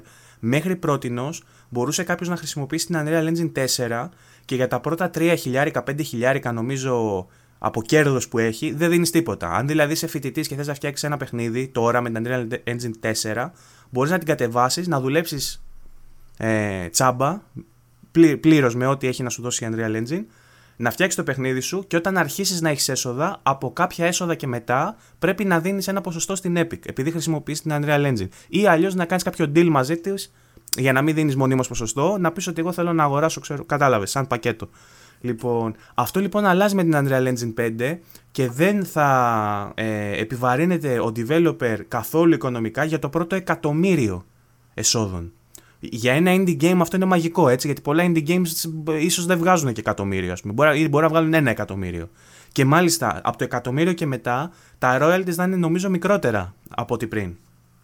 Δεν το θυμάμαι εγώ τώρα, νομίζω να. Ε, η γενική, η γενική εικόνα είναι αυτή ότι το κάνει πολύ πιο εύκολο, πολύ πιο απτό ας πούμε σε έναν junior developer, σε έναν indie developer να αρχίσει να φτιάχνει το παιχνίδι του με Unreal Engine 5, έτσι. Το οποίο τι σημαίνει ότι περισσότερος κόσμος θα δουλεύει με αυτή τη μηχανή, οπότε ε, πιο γρήγορα θα βελτιώνεται, ε, θα, ίσως γίνει ο standard τρόπος να φτιάξεις ένα παιχνίδι. Ε, σε, αυτή τη γενιά που είμαστε τώρα δούλεψε πολύ Unity για παράδειγμα, ήταν πιο φιλική Unity νομίζω, ε, σε, σε επίπεδα πούμε, που είδα παιχνίδια αποκλειστικά τη Sega για παράδειγμα για το PlayStation 4 όπως το Judgment να χρησιμοποιεί το Unity για να φτιάξει τα mini games της. Η Sega χρησιμοποιούσε Unity για να φτιάξει παιχνίδια εντός του παιχνιδιού, τα mini games. Και όταν έκανε loading, σου φόρτωνε της Unity το.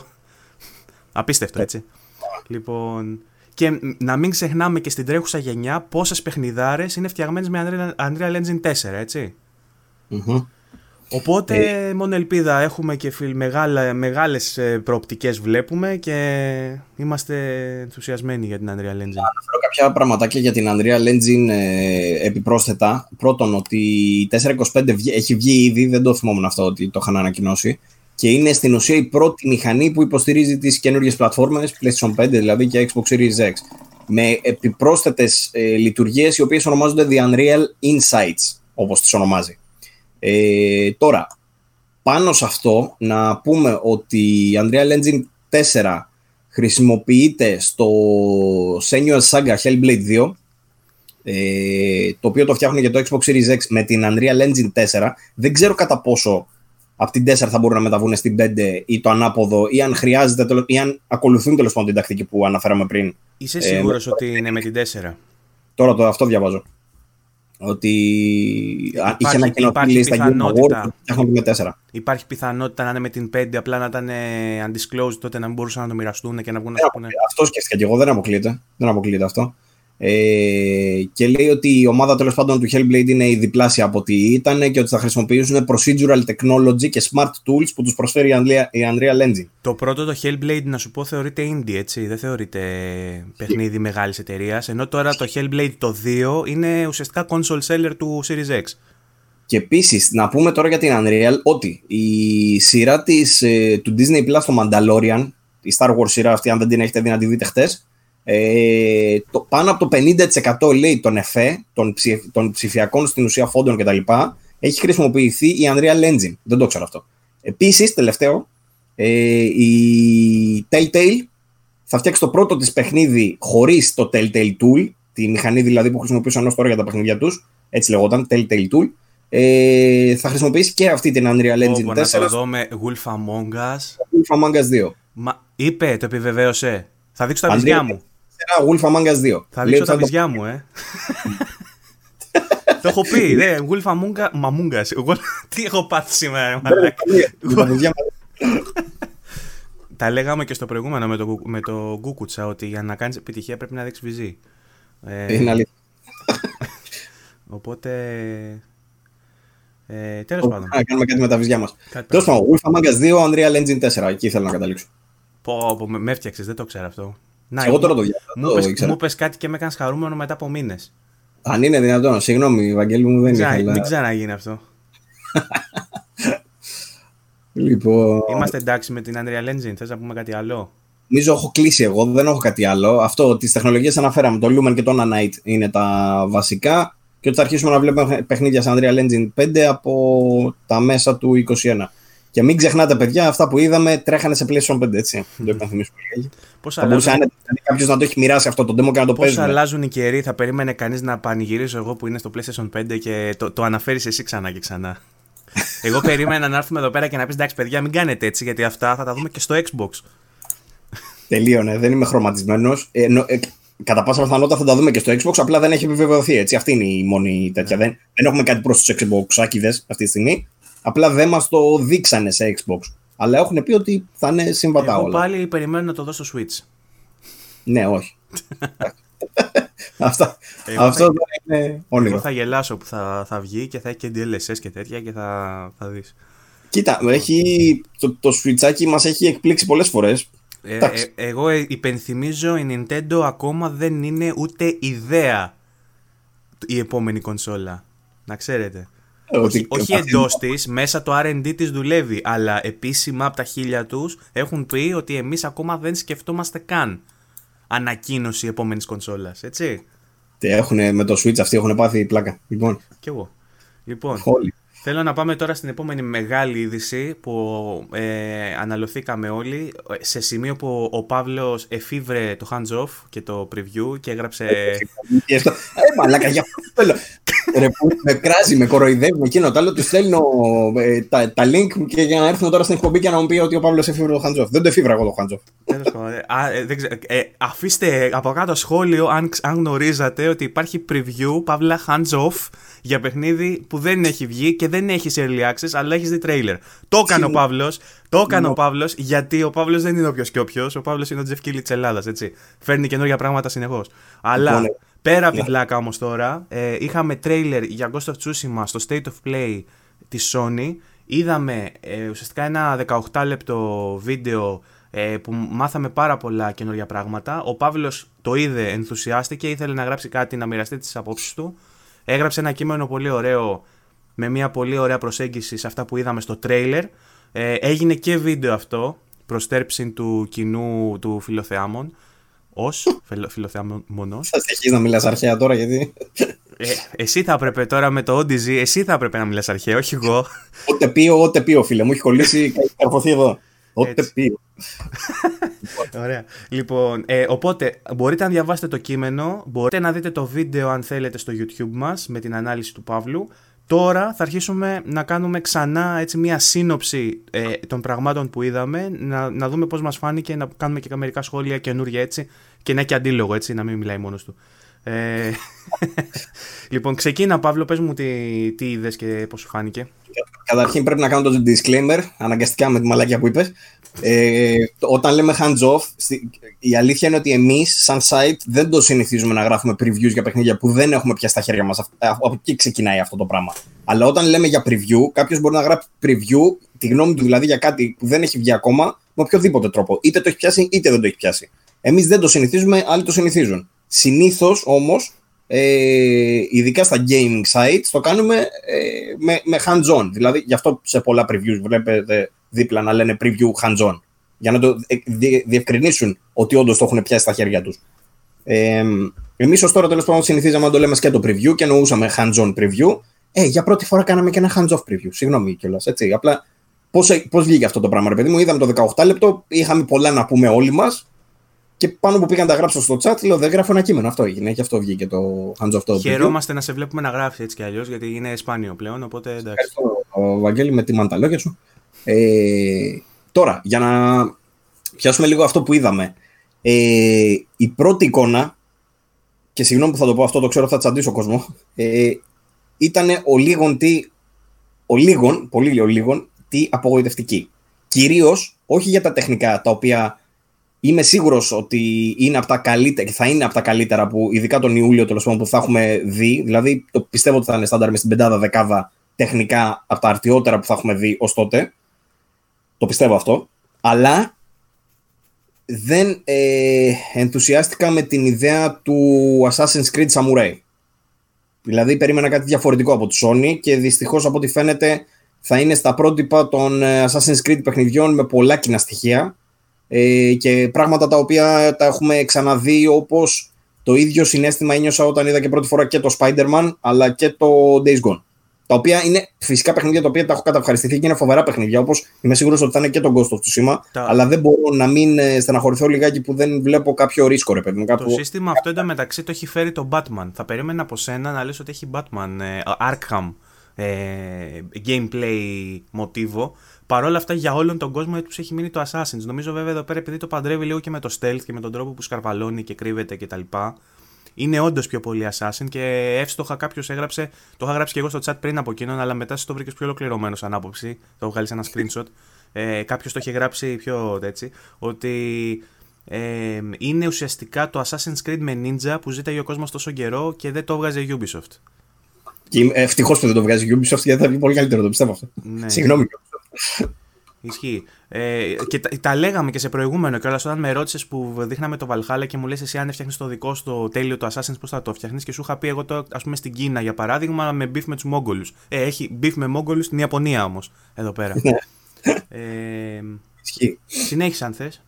Λοιπόν, ε, να μιλήσουμε τώρα λιγάκι για τα επιμέρους του. Καταρχήν, οπτικά το παιχνίδι ε, το έχουμε δει μόνο μέσα από YouTube, οπότε δεν μπορούμε να έχουμε ακριβή εικόνα, αλλά αυτό που είδαμε ε, φαίνεται να είναι ένα πολύ λεπτομερές μοντέλο, πολύ λεπτομερέ, λεπτομερείς υφές ξέρω, στα ρούχα, φοβερά physics, τόσο στο, στα δέντρα, στα χορτάρια και στο, στα ρούχα του έτσι όπως κουνιούνται. Φοράει, ας πούμε, για παράδειγμα, μια μπέρτα η οποία κουνιέται με πολλαπλά σημεία. Ε, η μπέρτα, τέλος πάντων, κουνιέται σε πολλαπλά σημεία της, κάτι το οποίο δεν το συνηθίζουμε να το βλέπουμε. Συνήθως κάνουμε μια απλή κυματιστή ε, ε, κίνηση, τέλος πάντων δεν είναι σαν την Πέρτα πούμε, του Batman, είναι πιο, φαίνεται πιο λεπτομερής. Αυτό εκεί θέλω να καταλήξω.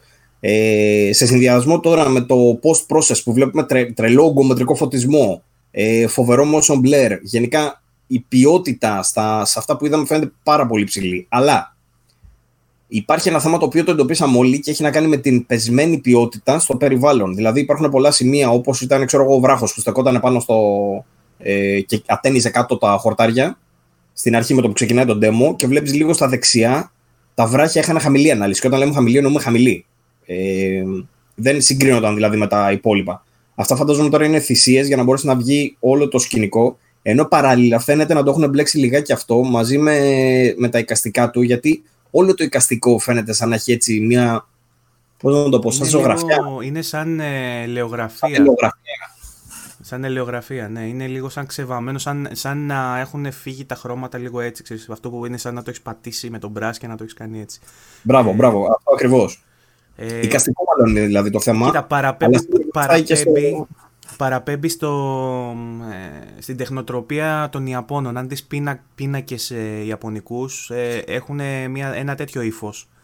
Ε, και γενικά νομίζω ότι προσπάθησαν να πιάσουν αυτό το ύφος, το κλίμα γενικότερα ε, και βάλανε και το mod που είδαμε στο τέλος το ασπρόμαυρο.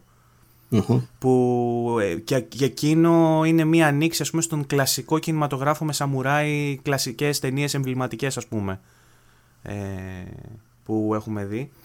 Ε, Πώς σου φάνηκε σε οπτικά, δηλαδή τώρα αυτά που είδες, ας πούμε, τεχνικά, σε, σε τι επίπεδο το κατατάσσεις; Αν το πάμε σε επίπεδο τεχνικό, εγώ, το, εγώ ίσως το βλέπω ακόμα πιο χαμηλό και από αυτό που λες εσύ. Ε, ναι. Γιατί ε, ε, εστίασα σε πολύ τεχνικές λεπτομέρειες. Σου είπα ότι είδα στα βράχια πούμε, που παίζει εσύ ότι είναι χαμηλής ανάλυσης. Εγώ είδα και χαμηλό polygon count, ας πούμε. Θα μπορούσε να είναι πιο σύνθετο. Ε, είδα πολλές επιφάνειες που ήταν flat. Δεν είχαν γεωμετρία, δεν είχαν δηλαδή εξογκώματα, δεν είχαν. Είδα τέτοια πράγματα. Επίσης είδα όταν ε, έκανε το quest στο καράβι, αν θυμάσαι, όταν τελειώνει. Καλά, πέραν το ότι κάνει μια έκρηξη η οποία είναι λες και είναι από PlayStation 3 η έκρηξη, δεν ξέρω αν τη θυμάσαι. Που βα... βάζει, βάζει μια φιτιλιά, ας πούμε, πάνω στο καράβι, το οποίο καράβι είναι ένα deck άδειο. Αν δεις τα ξύλα στις άκρες του καραβιού είναι flat, ένα καφέ textures, μονοδιάστατο τελείως γίνεται μια έκρηξη η οποία σαν εφέ δεν λέει τίποτα, είναι μια φλόγα σαν να μπήκε από πάνω, FX. Δεν έχει particle effects, ε, σπίθες, μαλακίες, δεν έχει τίποτα. Είναι απλά ένα layer με μια φωτιά generic. Έτσι, ναι. το, έτσι το sorry. Ξαναδέστε το βίντεο άμα θες μετά, άμα διαφωνείς, OK. Okay. Λοιπόν, και όταν τελειώνει αυτό, κάνει κάμερα pan, ε, κάνει pan η, η κάμερα από πάνω και zoom out και αυτό που βλέπεις είναι το καράβι σαν ένα μπλοκ ας πούμε και όλη την περιοχή ε, με πολύ μικρό level of detail που λέγαμε πριν. Δηλαδή ουσιαστικά βλέπεις έναν βράχο, ένα καράβι και δύο δέντρα. Ούτε μία σύνθετη βλάστηση, ούτε πολύ σύνθετη δόμηση. Στο βάθος βλέπεις μία πόλη που είναι πολύ χαμηλής ανάλυσης. Καταλαβες; Ναι. Οπότε ναι. Στο, στο, τεχνικό του κομμάτι εγώ το θεωρώ πάρα πολύ ε, πιο, ε, πιο χειρότερο από αυτό που περιμέναμε. Σίγουρα υπάρχει downgrade στο τεχνικό κομμάτι. Όμως αυτό ε, ε, θα επαναλάβω σε σένα γιατί τα έχουμε ξαναπεί, λέω και στον κόσμο. Δεν θεωρώ ότι είναι πρόβλημα γιατί υπάρχει αυτή η ανυπέρβλητη αισθητική που υπάρχει στα περισσότερα αποκλειστικά της Sony. Είναι δηλαδή ε, exclusive material. Δεν είναι στο ίδιο επίπεδο με ένα Last of Us ή με ένα Uncharted, ας πούμε, το presentation και το production value και αυτά εντός εισαγωγικών το production value, γιατί έχει άλλα πράγματα που το εξυψώνουν. Και ποια είναι αυτά τα πράγματα, θα με ρωτήσεις εσύ. Ε, έχει να κάνει με την αισθητική. Ε, για παράδειγμα, ο τρόπος, ε, εμένα με σκλάβωσε ο τρόπος απεικόνησης στο presentation, το HUD. Για κάποιους δεν ήταν ωραίο. Ο Βασίλης ο Τατσιόπουλος, για παράδειγμα, λέει: Πω, πω τι μαλακίες είναι αυτές. Ξέρω εγώ, θα με οδηγεί ο αέρας. Ε, εμένα αυτό με τον αέρα ήταν το αγαπημένο μου. Γιατί με τη άποψη ότι σε ένα παιχνίδι που θέλει να γίνει κινηματογραφικό, το παν είναι να αφαιρέσεις οτιδήποτε σε κάνει να νιώθεις ότι παίζεις. Και το HUD είναι ένα πολύ μεγάλο κομμάτι σε αυτό. Δηλαδή το ότι λείπει ένας χάρτης ή μια πηξίδα και για να βρεις το, το προς τα που πρέπει να πας, πρέπει ουσιαστικά να ακούσεις τον άνεμο και βλέπεις τον άνεμο, ας πούμε, πηγαίνει προς τα εκεί, οπότε πάω προς τα εκεί. Αυτό είναι από τα πράγματα που εκθιάζουμε στο level design του Zelda και στο game design του Zelda. Το ότι δηλαδή έχεις αυτή τη διάδραση με το περιβάλλον, με τους ήχους του, με τα οπτικά ερεθίσματα και σε, ε, αυτό όλο το, το κάνει infuse στα gameplay mechanics.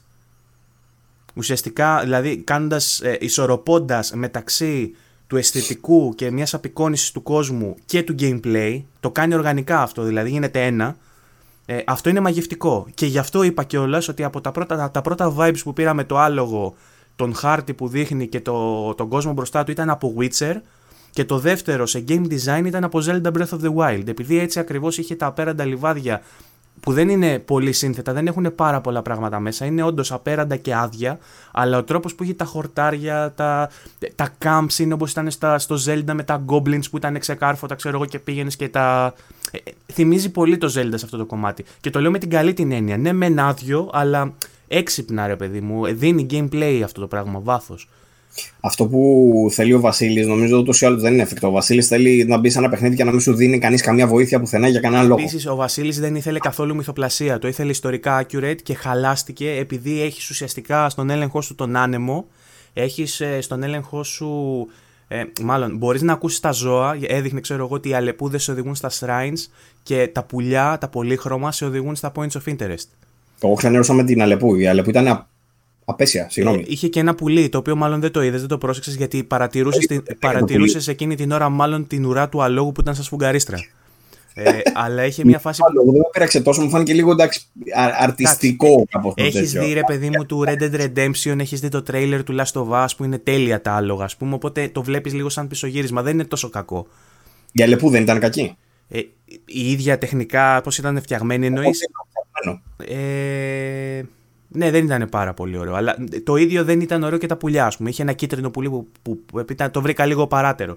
Αλλά δεν με ενόχλησε γιατί σου λέω έχει βρει έναν οργανικό τρόπο το παιχνίδι να μην σου βγάζει ένα waypoint. Έχω βαρεθεί να βλέπω waypoints και χάρτες.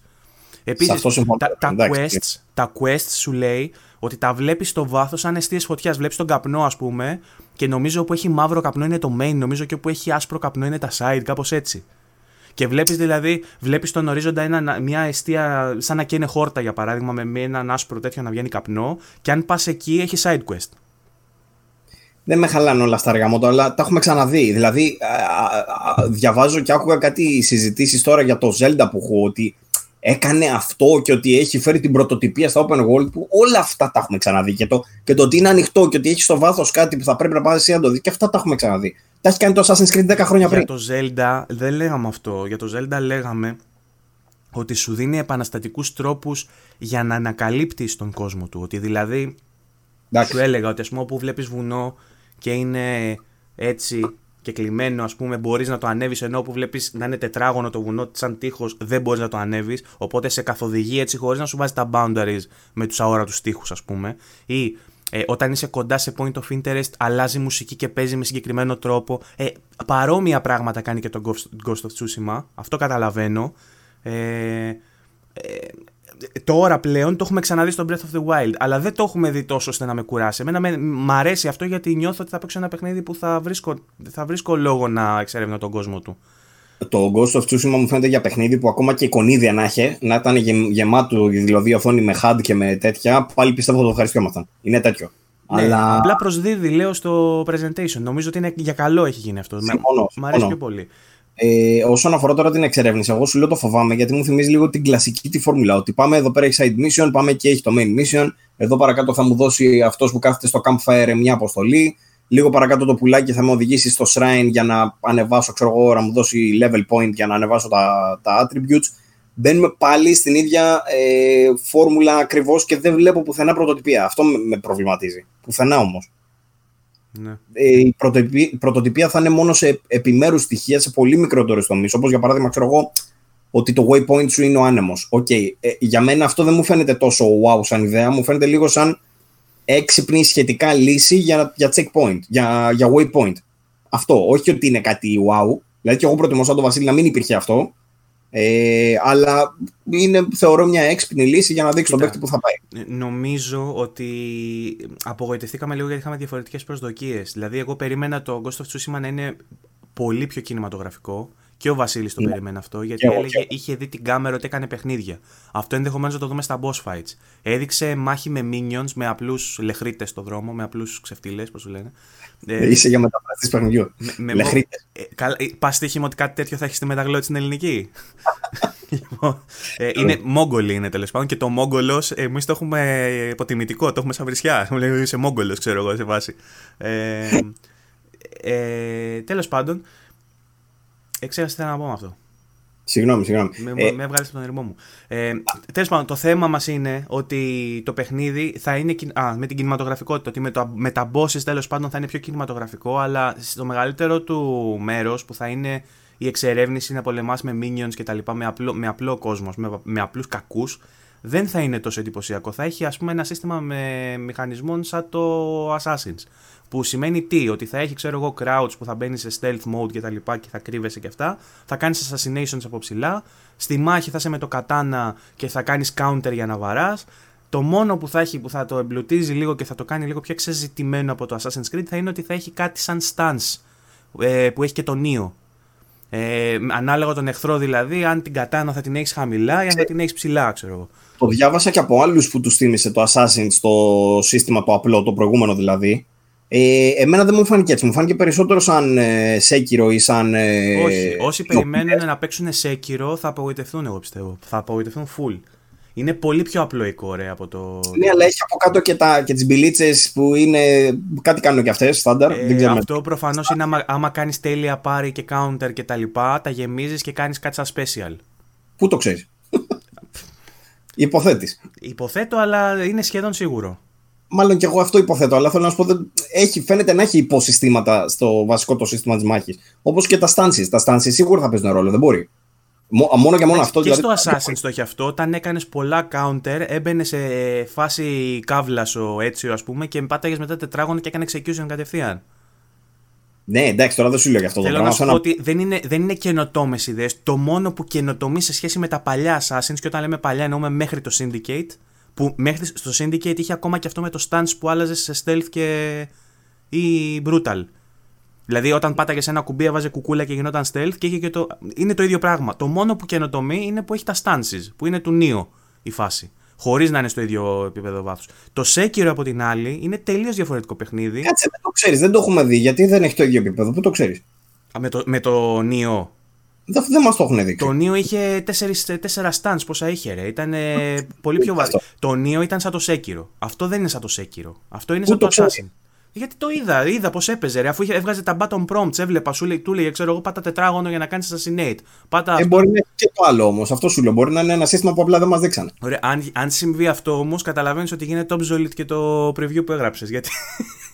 ε, δεν έχω γράψει τίποτα στάνταρ, έχω γράψει τι είδαμε. Εντάξει. Εντάξει. Τέλος πάντων. Ε, ε, θεωρώ ότι αυτό θα είναι.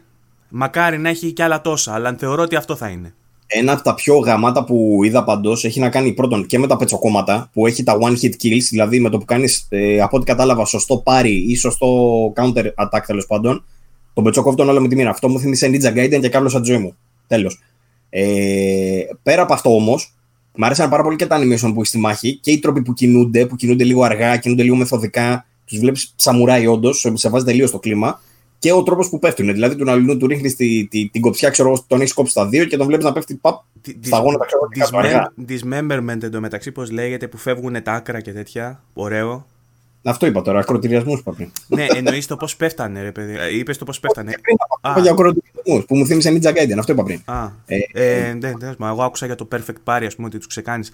Εννοώ, ρε παιδί μου, μου αρέσει που φεύγουν πόδια και χέρια ότι είναι splatter το παιχνίδι, δεν, το, δεν ντρέπεται. Ισχύει. ισχύει. Ε, το ένα ήταν αυτό που μου άρεσε και το άλλο που μου άρεσε πάρα πολύ ήταν σε stealth mode, σε κάνει να νιώθεις τελείως ninja, τελείως όμως. Γιατί αν, ε, θυμίζει λίγο Batman Arkham σε εκείνα τα σημεία. Δηλαδή, ε, θα, τους, θα χρειαστεί να τους φοβήσεις κάποιους ή μάλλον αναλόγως της φήμης σου ε, του πόσο Ghost χρησιμοποιείς ας πούμε πώς, δεν έχω καταλάβει ε, μπορεί να σκάσει μπροστά σε εχθρό, να χεστεί πάνω του και να πέσει κάτω και να αφήσει το όπλο του, ξέρω εγώ. Εκεί μπορείς είτε να το σκοτώσεις είτε φαντάζομαι να αλλάξει κάτι. Φάνηκε πάντως λίγο πιο πολύπλοκο σε σχέση με τα Batman, τα οποία με το που σκότωνες κάποιους απλά άρχιζαν να φοβούνται οι υπόλοιποι και αλλάζαν λίγο τις τακτικές που χρησιμοποιούσαν. Εδώ φαίνεται λίγο πιο πολύπλοκο. Ναι. Ε, μ' άρεσε πάρα πολύ αυτό το γεγονός ότι χρησιμοποιεί αστεράκια, σούρικεν. Τα οποία ε, βέβαια από ό,τι είδα πάνε αυτόματα. Δεν σημαδεύει κάτι. Το πατάς και φεύγουν αυτόματα προς τρεις κατευθύνσεις και τους σκοτώνουν. Ισχύει. Τέλος, εγώ έτσι όπως το είδα, πάντως με έκανε να νιώσω τελείως νίτζα. Φουλ το νιώσα εκείνη την ώρα. Λέω δώστε το μου να παίξω. Okay. Ε, Πώ ένιωσες όμως που έχει ρε παιδί με αυτά τα στοιχεία που το κάνουν πολύ arcade φάση, μαζεύεις πολύχρωμα λουλούδια για να βάψεις τα ρούχα σου; Δεν σε χάλασε ε, λίγο αυτό; Με χάλασαν και, και αυτά λίγο. Κυρίως. Εντάξει, δίνεται βάση στο customization, το καταλαβαίνω, το έχει ανάγκη ο κόσμος για κάποιο λόγο. Δεν το, ποτέ δεν το καταλαβαίνω. Αλλά το ότι χρειάζεται να μαζέψει λουλούδια είναι ένα collectible στην ουσία. Το οποίο εντάξει. OK, okay, πολλά παιχνίδια έχουν. Θέλω να έχει κι άλλα. Φαντάζομαι θα έχει κι άλλα. Του πούστη. Ε, αυτό αφορά τώρα στην εξερεύνηση. Δεν ξέρω κατά πόσο θα τα έχεις ανάγκη αυτά, πόσα θα χρειαστεί να μαζέψεις. Είναι αυτό που γράφω και στο preview ότι το concept, το βασικό για να πετύχεις όλα αυτά είναι η συνταγή, είναι η, η μάλλον η, η, η δοσολογία. Πόσες main missions θα έχει, πόσο θα εντρυφήσουμε στο story, πόσα side missions κτλ. Πόσο, θα χρειαστεί, πόσο χρόνο θα χαλάσει πούμε, για να μαζεύει collectibles, για να μαζέψεις τις δυνάμεις ή το, τα χρώματα. Νομίζω ότι αυτό με το customization τέλος πάντων και, και ο τρόπος που δομείται το παιχνίδι ε, στο exploration, traversal όπως θες πες το, νομίζω ότι γίνεται επ' αυτού για να μην το βαρεθείς. Ίσως δηλαδή το παιχνίδι εστιάζει περισσότερο σε αυτό το κομμάτι παρά στο campaign, στο, στο main questing ας πούμε.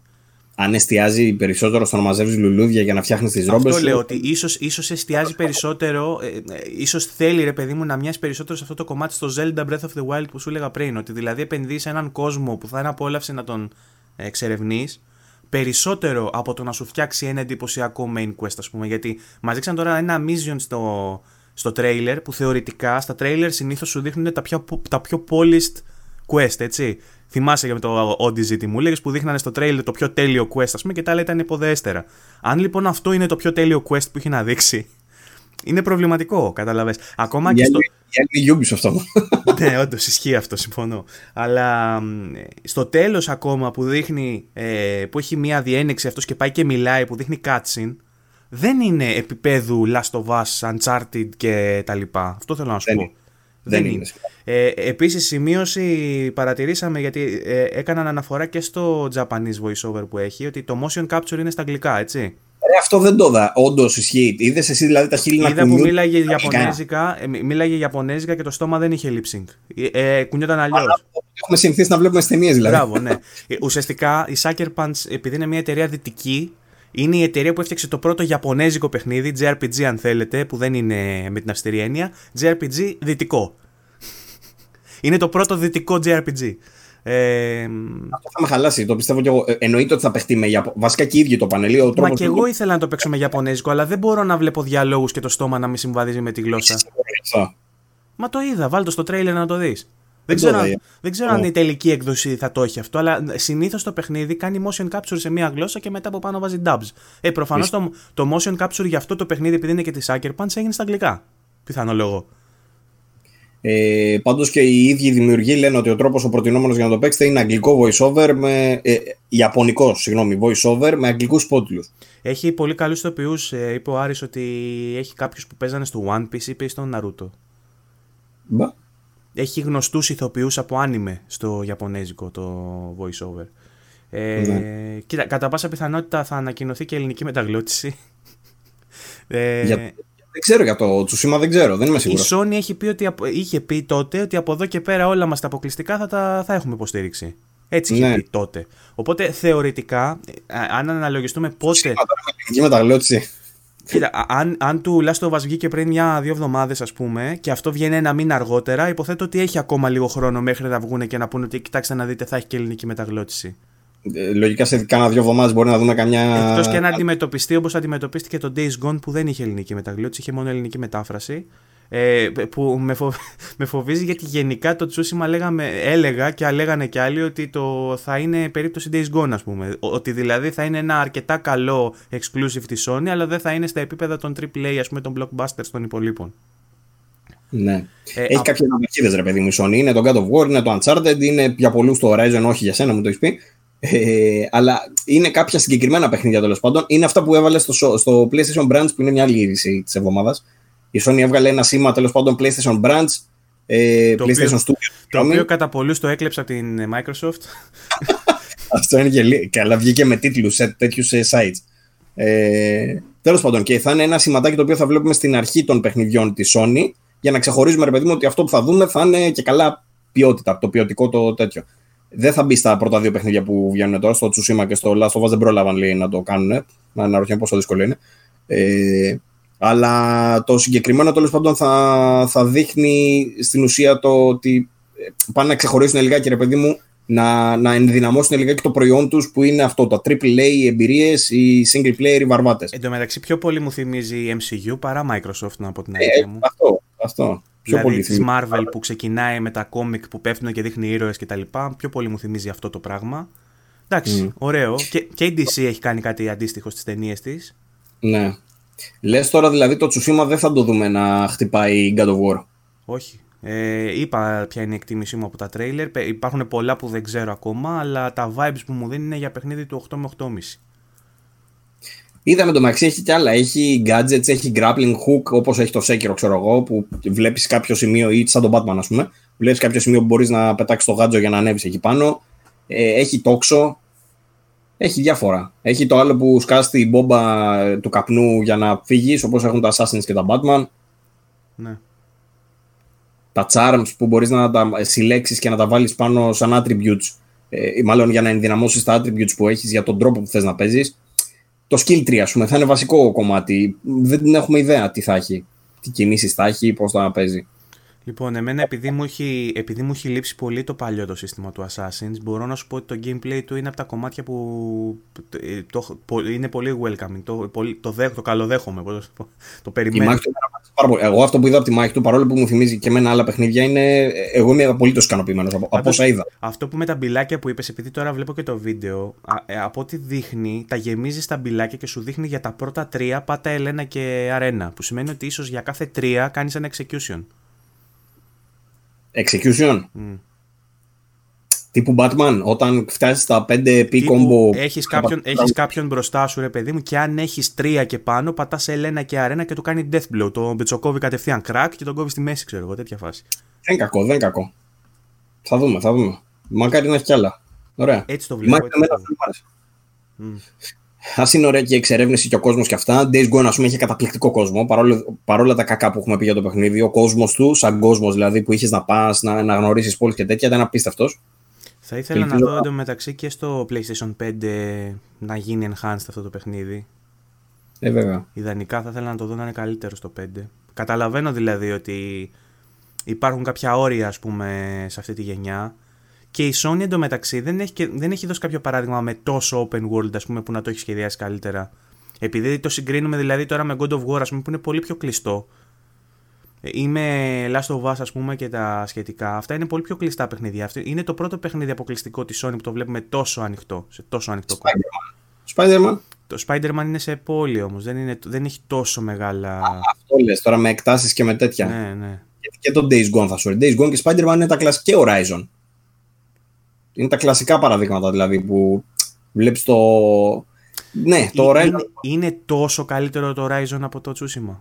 Δεν ξέρω. Είναι λίγο καλύτερο, αλλά είναι τόσο καλύτερο. Δηλαδή, στη διαβάθμιση που σου έκανα πριν, επειδή μου είπες για το Horizon ότι δεν το θεωρώ καλό, θεωρώ ας πούμε τα Last of Us και αυτά ότι είναι του 10, θεωρώ το Horizon ότι είναι βαριά 9 και θεωρώ το Tsushima ότι είναι του 8. Αυτό εννοώ. Ότι, τα, ότι υπάρχουν ρε παιδί μου διαβαθμίσεις στα exclusive της Sony. Υπάρχουν τα τέλεια, υπάρχουν τα λίγο χειρότερα και υπάρχουν και τα πιο κάτω. Αυτό θέλω να σου πω. Ναι. Τώρα μιλάς σαν συνολική ποιότητα, όχι τεχνικά, ξέρω εγώ. Συνολικά, ας πούμε, αν τα βαθμολογήσουμε κάπως γενικότερα. Ε, ε, θα το δούμε, προφανώς έτσι. Καλά, ναι, για το Tsushima σου λέω είναι ό,τι είδαμε με το hands off. Με το preview το hands off. Με, η τελική. Hands off. Ναι. Hand job. Ε, η, η, τελική ετοιμιγορία, ας πούμε, μπορεί να είναι τελείως διαφορετική και από την καλή και από την ανάποδη. Μπορεί, μπορεί. Γιατί, γιατί είπαμε ότι συνήθως στα τρέιλερ δείχνεις δείχνεις το καλό κομμάτι του παιχνιδιού και μετά βγαίνει κάτι που έχει κομμάτια που είναι λίγο υποδέστερα. Γίνεται σπάνια το να σου δείξει κάτι που είναι μέτριο και μετά να βγει και να είναι πολύ καλύτερο. Ελπίζουμε να είναι τέτοια η περίπτωση. Μακάρι να είναι έτσι. Αν είναι αυτό που είδαμε, ε, πώς το λένε, αντιπροσωπευτικό, αυτό που είδαμε, θεωρώ ότι θα παίξει εκεί γύρω στο 8 ρε παιδί μου. Θα δούμε. We shall see. Okay. Ε, δεν είναι όμως το μόνο παιχνίδι που βγήκε μέσα στην ομάδα και το είδαμε και μας τρέχουν τα σαλάκια. Είναι και άλλο ένα παιχνίδι που... Σου τρέχουν τα σαλάκια με το άλλο. Με το... Α, με το άλλο, ναι, με. Okay. Ε, όχι τόσο όσο του Τατσιόπουλου και του Αντώνη, αλλά ναι. Για πες. Δεν σε όχι καθόλου τίποτα μηδέν. Κοίτα, ε, πες για ποιο λέμε και θα σου πω. Ε, ανακοινώθηκε φυσικά η επιστροφή του Tony Hawk μετά από την καταστροφή αυτή της σειράς ε, με το Tony Hawk 5 ξέρω εγώ που το είχαν για πέταμα. Ε, η Activision αποφάσισε να κάνει, σου λέει δεν, δεν την παλεύουμε, οπότε ας γυρίσουμε στα, στα κλασικά μας. Τι μπορούμε να κάνουμε καλά, κάναμε ένα Crash Bandicoot και πήγε απίστευτα, κάναμε ένα Spyro και πήγε επίσης απίστευτα. Μπορούμε να κάνουμε το ίδιο πράγμα και τα Call of Duty, τα Modern Warfare, τα Remastered. Μπορούμε να κάνουμε ακριβώς το ίδιο πράγμα και για το, την άλλη σειρά που είχαμε πριν 20 χρόνια και είχε πιάσει. Έτσι λοιπόν έρχεται το Tony Hawk, το Pro Skater 1 και 2 σε μια remastered συλλογή. Όπως ακριβώς εννοεί τα remaster της η Activision, δηλαδή ε, καινούργια μηχανή στην ουσία ε, με ολοκένουργια assets, ολοκένουργιοι φωτισμοί, ολοκένουργια μοντέλα, τα πάντα στην, στα όρια του remake, η Activision κάνει αυτό το καλό. Όταν λέμε remaster είναι στα όρια του remake. Remaster είναι βέβαια γιατί όλα τα υπόλοιπα είναι ίδια. Ε, αλλά είναι, κάνει πολύ καλή δουλειά σε αυτό. Και αν πάρεις τώρα ένα παιχνίδι το οποίο ούτως ή άλλως ήταν εξαιρετικό τότε, ε, βλέπαμε βαθμολογίες και γελάγαμε. Δηλαδή, τον Hawk Pro Skater 2, ας πούμε, είναι μετακρίτη και 98, κάτι τέτοια διαβάζαμε, που σημαίνει ότι είναι από τα καλύτερα παιχνίδια όλων των εποχών. Ε, Ανοίγει άλλη κουβέντα εκεί. Ναι. Είναι όντως. Είναι όντως. Δεν ξέρω. Ε, κατά πόσο θα στέκεται τώρα το gameplay του, εγώ αυτό αναρωτιέμαι. Δεν, δεν, δεν το θυμάμαι πολύ καλά τώρα, αλλά αναρωτιέμαι θα είναι όντως τόσο playable όσο ήταν και τότε; Γιατί γραφικά το είδαμε στο τρέιλεράκι, φαίνεται όντως πάρα πολύ όμορφο. Έχουν κάνει πολύ καλή δουλειά. Θα σου πω. Δεν αμφισβητεί αυτό. Λοιπόν, επειδή με ρώτησες. Για πες. Ξεχάσει τι είναι αυτό, μου έβαλε εδώ στα related. OK. Okay. Τα οπτικά σ' άρεσε; Ε, οπτικά μου άρεσε. Ε, αλλά με, με ρώτησες αν ε, εντυπωσιάστηκα και αν ε, χαϊπαρίστηκα. Ε, εγώ επειδή είμαι λίγο πιο μικρός από τον Τασιόπουλο. Ε, ο Αντώνης είναι στην ηλικία μου νομίζω. Ε, ξεκίνησα με το Tony Hawk, είχα δει σε φίλο μου το Pro Skater, αλλά ξεκίνησε ουσιαστικά με τα Tony Hawk να παίζω βαριά με, το, με τα Underground. Και περισσότερο το 2. Και το 1 Στο original Xbox, αν θυμάμαι καλά, το είχα Ε, η διαφορά που είχε εκείνο, το επαναστατικό εντός εισαγωγικών που είχε, ήταν ότι σε έβγαζε από τις πίστες και σε έβγαζε σε ένα πιο open world, ας πούμε, που μπορούσες και έκοβες βόλτα σε μια ολόκληρη πόλη. Ε, είχε κόσμο ο οποίος σου έβαζε challenges να κάνεις, μίλαγε με κόσμο κτλ. Ε, είχε το φοβερό για την εποχή features που μπορούσες να βάλεις δική σου playlist να παίζει. και έβαζα τα δικά μου τραγούδια και τζάμαρα και έκανα κολπάκια και μαλακίες. Και γενικότερα. Ε, ναι, τώρα η, η Μισκούμπρη άκουγα τότε, η Σβολέα, τέτοια ξέρω εγώ. Ε, και, και πιο punk φάση, ξέρεις, άκουγα, άκουγα τα δικά μου που είχε και τα δικά του πανκοτράγουδα είχε μέσα. Τα άκουγα και τα δικά του ήταν πολύ ωραίο ροκ έτσι, σκεϊτάδικο. Ε, και γούσταρα ε, αλλά τα Pro Skater ήταν πιο κλειστά ρε φίλε. Αυτό το, το design τους, το, το game design τους ήταν πιο παλιακό, πώς να το πω, γιατί είχε τους περιορισμούς στο platform του που ήταν το PlayStation 1. Είναι arcade, είναι με πίστες, έτσι ναι, δεν είναι; Σου βάζει μία πίστα και κάνεις κολπάκια. Αυτό για να δουλέψει, θεωρώ, στο τώρα, ναι, μεν ωραία τα, τα εντυπωσιακά τα γραφικά, αλλά δεν ξέρω αν θα δουλέψει το arcade τόσο. Ίσως σε πίστα να δούλευε καλύτερα ένα simulation που το έχει δοκιμάσει νομίζω και η EA με το skate. Δεν της έπιασε ιδιαίτερα. Ε, δεν, έγινε επιτυχία σαν το Tony Hawk θέλω να πω. Αλλά νομίζω ότι η επιτυχία που έκανε τότε ήταν ότι στο συγκεκριμένο platform, επειδή στην αγορά δεν υπήρχε τίποτα άλλο, δεν, δεν ήταν ούτε σαν ιδέα να υπάρξει κάτι σαν simulation. Α πούμε, όλα τα παιχνίδια ήταν arcade, ας πούμε τότε, τα περισσότερα μάλλον. Ε, νομίζω ότι έπιασε γιατί υπήρχε και στην αγορά η ανάγκη για ένα παιχνίδι με skating. Τώρα, μετά, τόσα χρόνια μετά, έχοντας εξελιχθεί, έχοντας πάει στο open world, έχοντας περάσει στο simulation, έχοντας δει πολύ ωραία αισθητικά παιχνίδια με skate, ας πούμε, το να γυρίσεις πίσω στα γενοφάσκια σου, πέραν του νοσταλγικού, γιατί ξαναπέζεις κάτι που σε μεγάλωσε, δεν ξέρω τι άλλο value έχει.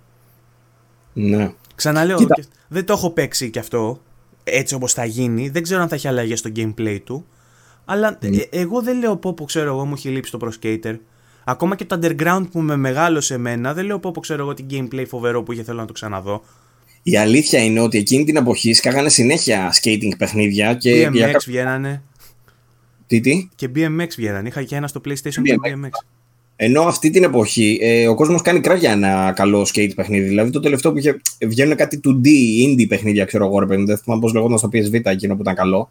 Αλλά σε skate κανονικό, ο κόσμος ας πούμε ζητάει όλη την ώρα το skate το TCA που έχουν να βγει ξανά.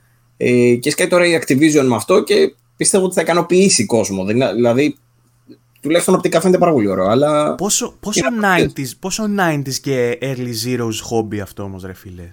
Είναι, είναι, είναι, η αλήθεια είναι ότι το skate είναι πολύ συνδεδεμένο με την ε, pop κουλτούρα και δεν ξέρω αν αυτή τη στιγμή ο τρόπος που το δείχνει η Activision, που είναι στα πρότυπα των 90s, αν θα πιάσει τους νέους. Δηλαδή, αν θα πιάσει όσους κάνουν skate, ξέρω εγώ τώρα.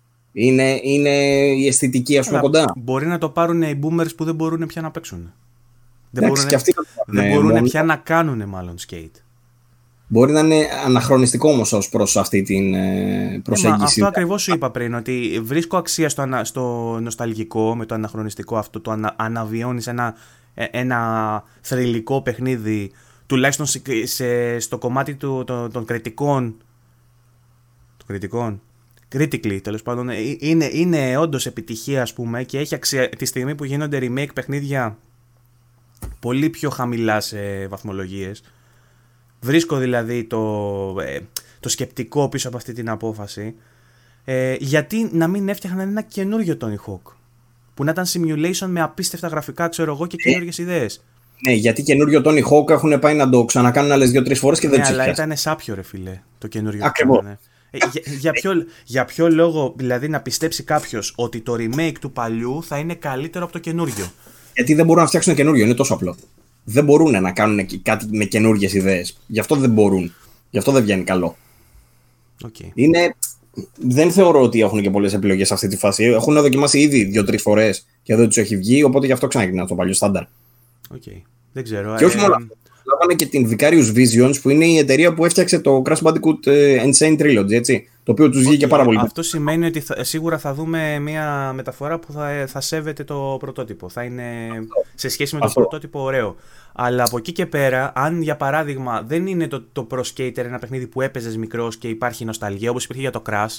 Γιατί το Crash, mm. εμένα που με μεγάλο, ας πούμε, μόλις ήταν remake, άσχετα αν ήθελα να κράξω με την πολιτική των remake και που δεν φτιάχνουν καινούριο Crash, επειδή ακριβώς ένιωσα μέσα με αυτή την νοσταλγία, λέω: Ωραία, το πήρα. Το είχα πάρει με το που ανακοινώθηκε. Υπάρχει κόσμος που για το Pro Skater θα πράξει το ίδιο, όπως ο Βασίλης που είπαμε πριν. Αλλά από εκεί και πέρα, για κάποιον που δεν έχει αυτή τη νοσταλγία, πώς θα τον πείσει; Άρα έχεις target group πολύ περιορισμένο. Είναι έτσι, ή όντως μπορείς να πιάσει και τους καινούριους; Δεν ξέρω, θα δείξει. Θα μάθουμε, σύντομα. θα μάθουμε σύντομα. Ε, Παρ' όλα αυτά, βγήκε και μια άλλη φήμη, να την κολλήσουμε λίγα και τώρα γιατί ταιριάζει. Η Blizzard λένε ότι φτιάχνει σε συνεργασία με τη Vicarious Visions ε, remaster για τον Diablo 2. Το οποίο λένε ότι θα ανακοινωθεί και αυτό φέτος. Ε, και θα ονομάζεται Diablo 2 Resurrected. Mm-hmm. Τώρα δεν ξέρω αν θα σκάσει αυτό, αλλά θα είναι και αυτό big deal για όλους. Ε, και το χρειάζεται η Blizzard εδώ που τα λέμε, γιατί και αυτοί λογικά μετά τις μαλακίες που κάνανε πέρσι και έχουν φάει τα μούτρα τους πόσες φορές μαζεμένες που τους κράσαμε σε όλα τα προηγούμενα podcast, ε, φαίνεται ότι και αυτοί θα χρειαστούν κάτι τέτοιο. Ένα Diablo 2, ας πούμε, που είναι ασφαλές. Εσύ έπαιζες Diablo. Όχι ποτέ. Δεν έχεις παίξει ποτέ καθόλου. Diablo δεν έχω αγγίξει ούτε δευτερόλεπτο. Δεν σε ενδιαφέρει, υποθέτω. Όχι, η αλήθεια είναι ότι όταν είμαι πιο μικρός, όχι δεν με ενδιαφέρει, αλλά πλέον που το Action RPG έχει μπει αναγκαστικά σε όλα τα παιχνίδια, ε, ενδεχομένως να, το, να το έπαιζα. Το σκέφτομαι δηλαδή, μήπως ξεκινήσω κανένα Diablo 3, να σου πω την αλήθεια. Mm-hmm. Λοιπόν... λοιπόν, είχαμε και μία ακόμα ανακοίνωση out of the blue, δεν την περίμενε κανένας. Mm-hmm. Την έκανε η Nintendo και μας έχει συνηθίσει να κάνει τέτοια Nintendo, τύπου σήμερα ανακοινώνω, αύριο παίζεις. Σε αυτή την περίπτωση ανακοίνωσε και παίζει τον Ιούλιο.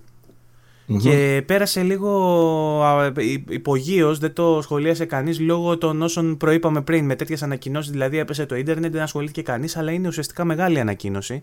Και μιλάμε ουσιαστικά για καινούργιο παιχνίδι Mario. Και συγκεκριμένα Paper Mario. Mm-hmm. Αν δεν κάνω λάθος, υπήρχε τέτοιο παιχνίδι και παλιότερα. Δεν είναι η πρώτη φορά που λέμε Paper Mario. Όχι, ε, Paper Mario υπάρχει η σειρά ολόκληρη. Υπάρχει σειρά. Δεν την έχω παίξει τη σειρά. Δεν ξέρω αν έχεις δοκιμάσει εσύ.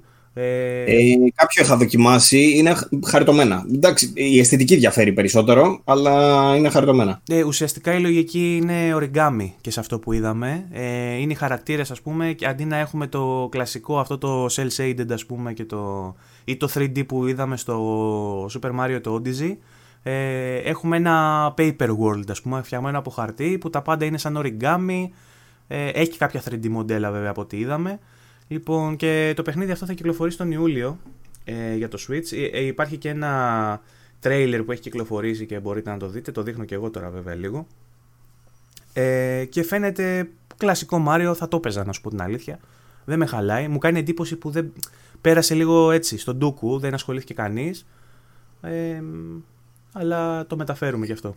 Εντάξει, μωρέ, είναι ούτως ή άλλως ένα και spin-off σειρά Μάριο. Δεν είναι η βασική, θέλω να πω, να ξέρεις να δεν περιμένεις πώς και πώς. Παρ' όλα αυτά. Και, και το, το...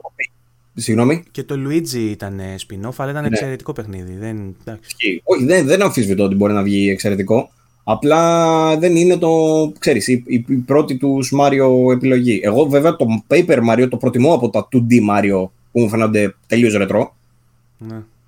Ε, αλλά ναι, Καλά, θα εσύ, δείξεις. εσύ δεν έχεις παίξει ούτε Odyssey ακόμα.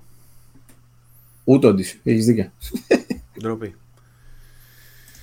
Mario. Λοιπόν, και φυσικά είχαμε και ε, ακόμα μια ανακοίνωση παιχνιδιού. Είχαμε ακόμα ένα remaster ε, το οποίο θα γίνει σε μια τριλογία και μάλιστα το ένα παιχνίδι της τριλογίας θα γίνει και remake και φυσικά μιλάμε για το παιχνίδι της 2K, το Mafia. Το θυμάστε το Mafia, υποθέτω.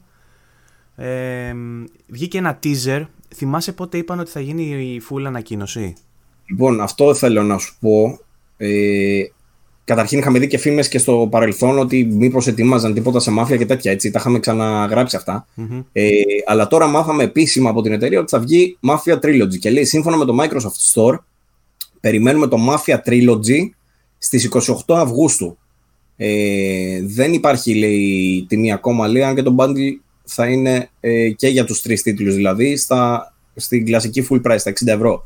Ε, τώρα έχουμε το Mafia το πρώτο ε, το οποίο λένε ότι θα το κάνουν πλήρως remake ε, με τη μηχανή γραφικών του Mafia 3 το remake το έχει αναλάβει η εταιρεία που έφτιαξε το Mafia 3 η Hangar 13 ε, δεν θυμάμαι ποια έχει φτιάξει το πρώτο να σου πω την αλήθεια δεν το έχει φτιάξει προφανώς η Hangar. Η Hangar 13 ήρθε μόνο με το 3.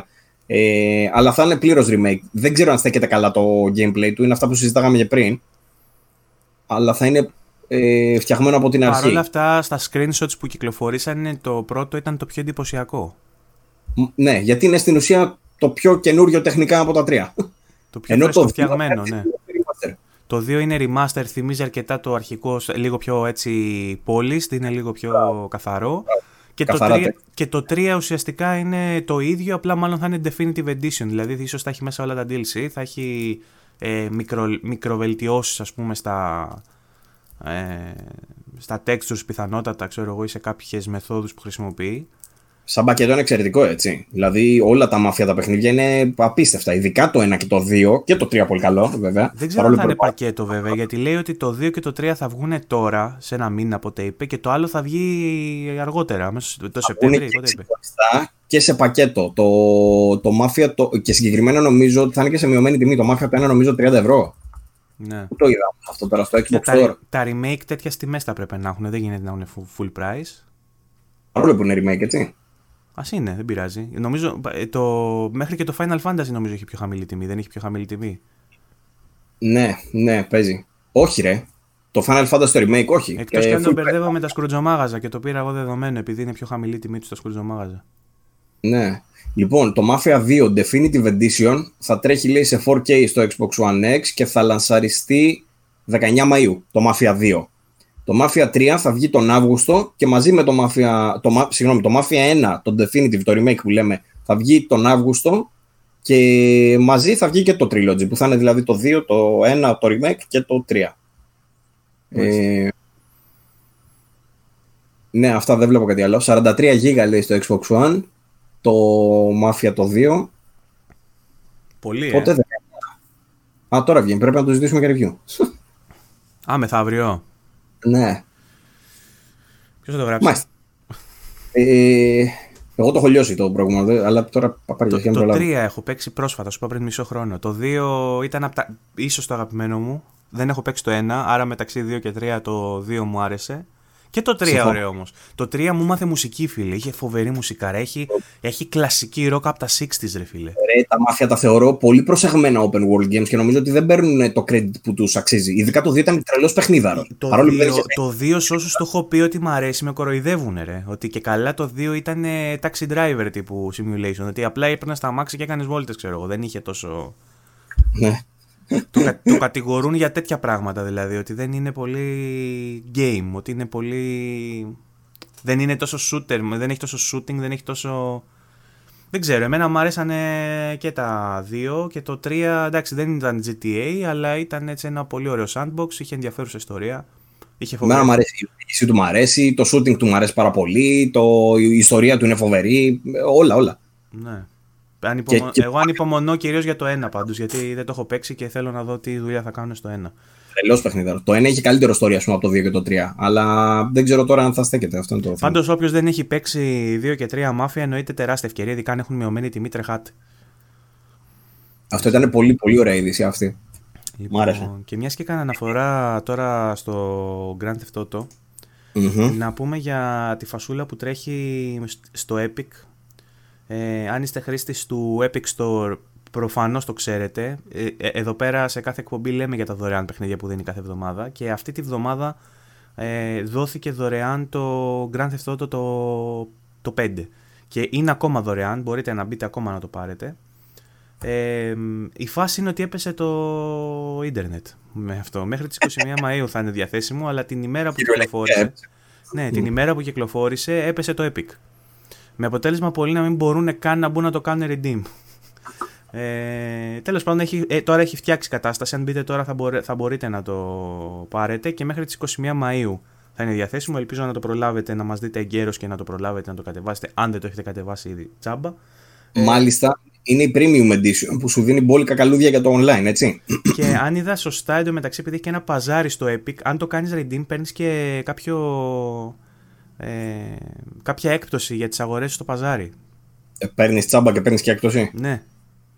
Καλό, δεν το είχα δει και, έχει, και έχει πάλι αυτό το παζάρι που όσο αγοράζεις παίρνεις λεφτά, παίρνεις κουπόνι όσο αγοράζεις. Το επόμενο, ναι, ναι. ναι, ναι. Τρέχει γενικά τέτοιο μπαζάρι και έχει μέσα κοντρόλ, έχει τέτοια παιχνίδια. Έχει, έχει καλά παιχνίδια, ρε παιδί μου, για αγορά. Κάνει λοιπόν, δουλίτσα. Ναι, και είναι η premium και δίνει και για το online πολύ content. Ε, έχει και, ε, νομίζω έχει και τα DLC που έχουν βγει, έχει και ε, χρήματα, σου δίνει ένα boost ας πούμε για την αρχή με χρήματα και τα λοιπά για το online. Ε, οπότε είναι η καλή έκδοση να το πούμε έτσι. Ε, για όσους ενδιαφέρονται για το online, να πούμε ότι είναι γενικά της μόδας και το RP στην Ελλάδα. Εμένα ασχολείται ο αδερφός μου και το βλέπω μέσα από τον αδερφό μου. Το ποιο; Το RP, ε, για όσους δεν γνωρίζουν είναι το role playing. Mm. Παίζει πολύ έντονα στην Ελλάδα, τρώει κερασάκι ο Παύλος. Ο Παύλος popped my cherry. ε, πέρασε ένας χαρλεάς από έξω, ελπίζω να μην ακούστηκε. Ε, η φάση με το role playing, με το RP στο GTA είναι ότι φτιάχνονται κάποιοι servers οι οποίοι οργανώνονται κυρίως μέσω του Discord, ρε παιδί μου. Ε, που ο κόσμος μπαίνει και παίζει ουσιαστικά αυτό που καταλάβατε, παίρνει ένα ρόλο. Τι σημαίνει αυτό, Ότι μπορεί εσύ για παράδειγμα σήμερα να μπεις και είσαι, να είσαι ο Draglord, για παράδειγμα. Οπότε από τον server ξεκινάς μέσω μιας πλατφόρμας που υπάρχει για να κάνεις customize πούμε, τον server που παίζεις και σε ένα σε ξεκινάει ε, με οπλοστάσιο πάνω σου, με λεφτά, με το ένα άλλο και έχεις το ρόλο του Draglord. Εσύ μπαίνεις σε ρόλο τώρα εντωμεταξύ και μέσω της συζήτησης που κάνεις πρέπει να μιλάς σαν τον Draglord. Δεν είσαι. Είσαι ο Draglord, δεν είσαι ο Παύλος. Τέτοια φάση. Ε, ο άλλος είναι ο Μπάτσος για παράδειγμα. Ο άλλος που είναι, που είναι ο μπάτσος έχει, ξέρω εγώ, τον εξοπλισμό που έχει ένας μπάτσος. Υπάρχουν εντωμεταξύ και ε, σαν mods και τα λοιπά που στα λεξίσφαιρα πάνω γράφει Ελλάς και τα λοιπά. Τέτοια φάση. ε, ε, και είσαι ο μπάτσος, ας πούμε, και έχεις μόνο το οπλοστάσιο που έχεις και η δουλειά σου είναι όταν γίνεται κάποιο crime να πηγαίνεις και να πιάνεις τον εγκληματία. Ο άλλος π.χ. μπορεί να παίζει medic, οπότε έχει το ασθενοφόρο και όταν κάποιος τραυματίζεται πρέπει να πάει να τον σηκώσει. Καλό. Ο καθένας έχει έναν ρόλο. Αλλά αν δεν είσαι στο ρόλο σου, άμα μαλακίζεσαι, σε, σε κικάρουνε, σε διώχνουν, ρε παιδί μου.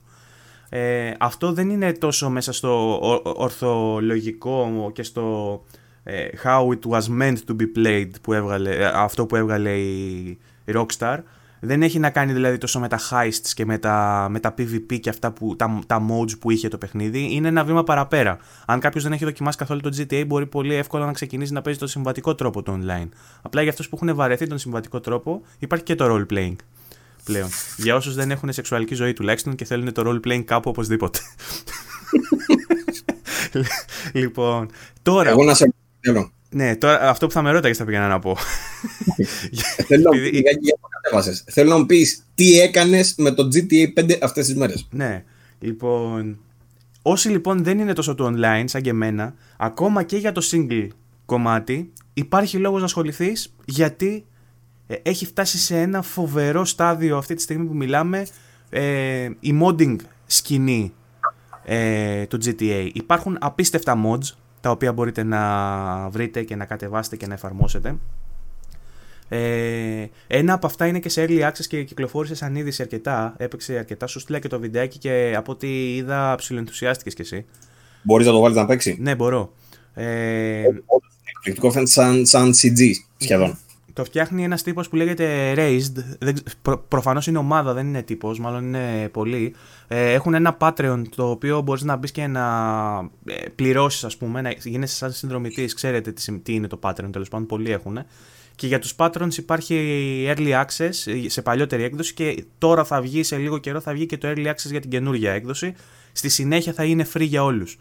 Λοιπόν, αυτό που κάνει αυτό το mod είναι να περνάει ένα πακέτο από mods για να μην κάθεσαι να περνάς μόνος σου ένα-ένα, ENB ας πούμε, ε, textures pack, ε, πακέτα με αυτοκίνητα ρεαλιστικά, να μην έχει αυτά που έχει μόνο το, το GTA κτλ.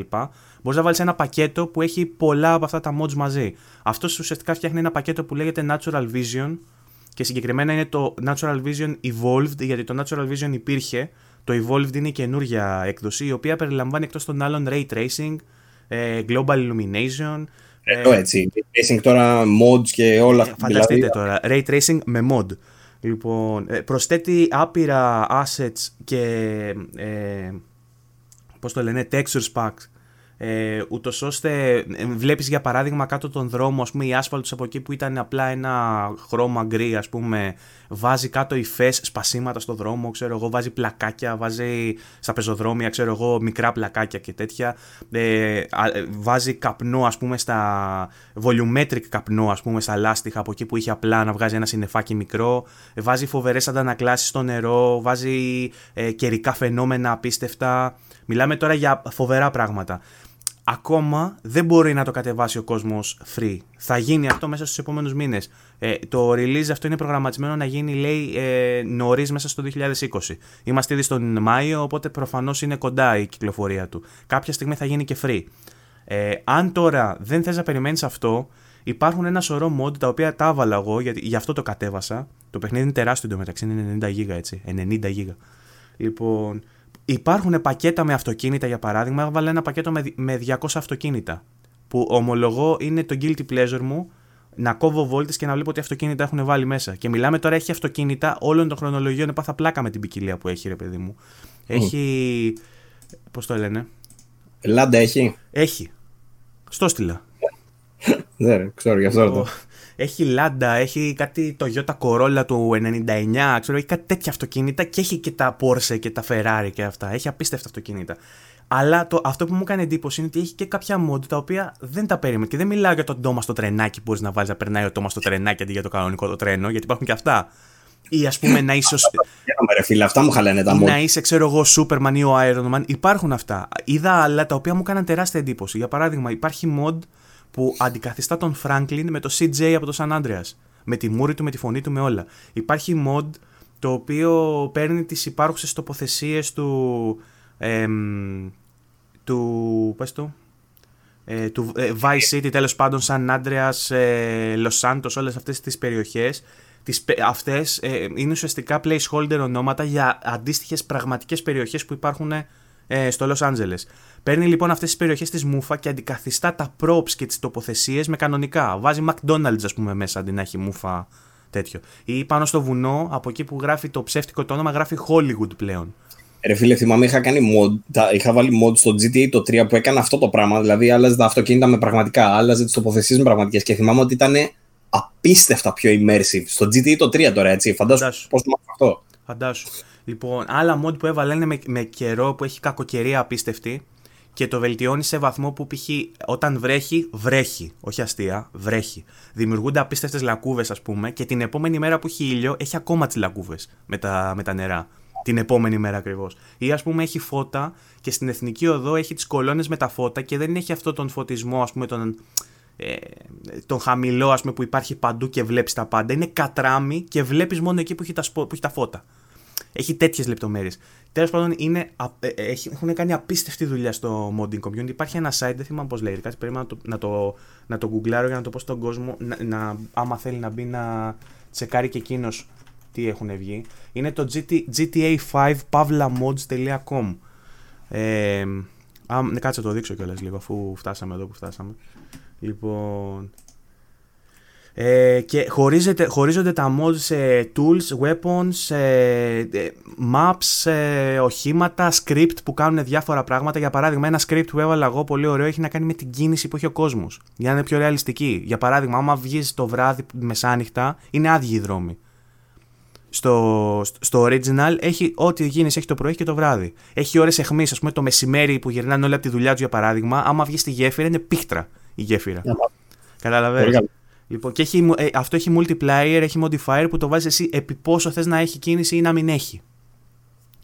Λοιπόν, ταυτόχρονα υπάρχουν τα trainers τα οποία σου βγάζουν ένα in-game menu ε, στο οποίο μπορείς να κάνεις εσύ ε, ε, επιτόπου εκείνη την ώρα να αλλάξεις τα πράγματα. Εδώ πέρα ένα αστεράκι βέβαια, το Epic με το που κυκλοφόρησε την έκδοση του, δεν, δεν ισχύει αυτό για την Steam έκδοση, για την Rockstar, για την Epic έκδοση κυκλοφόρησε update τη μέρα που βγήκε.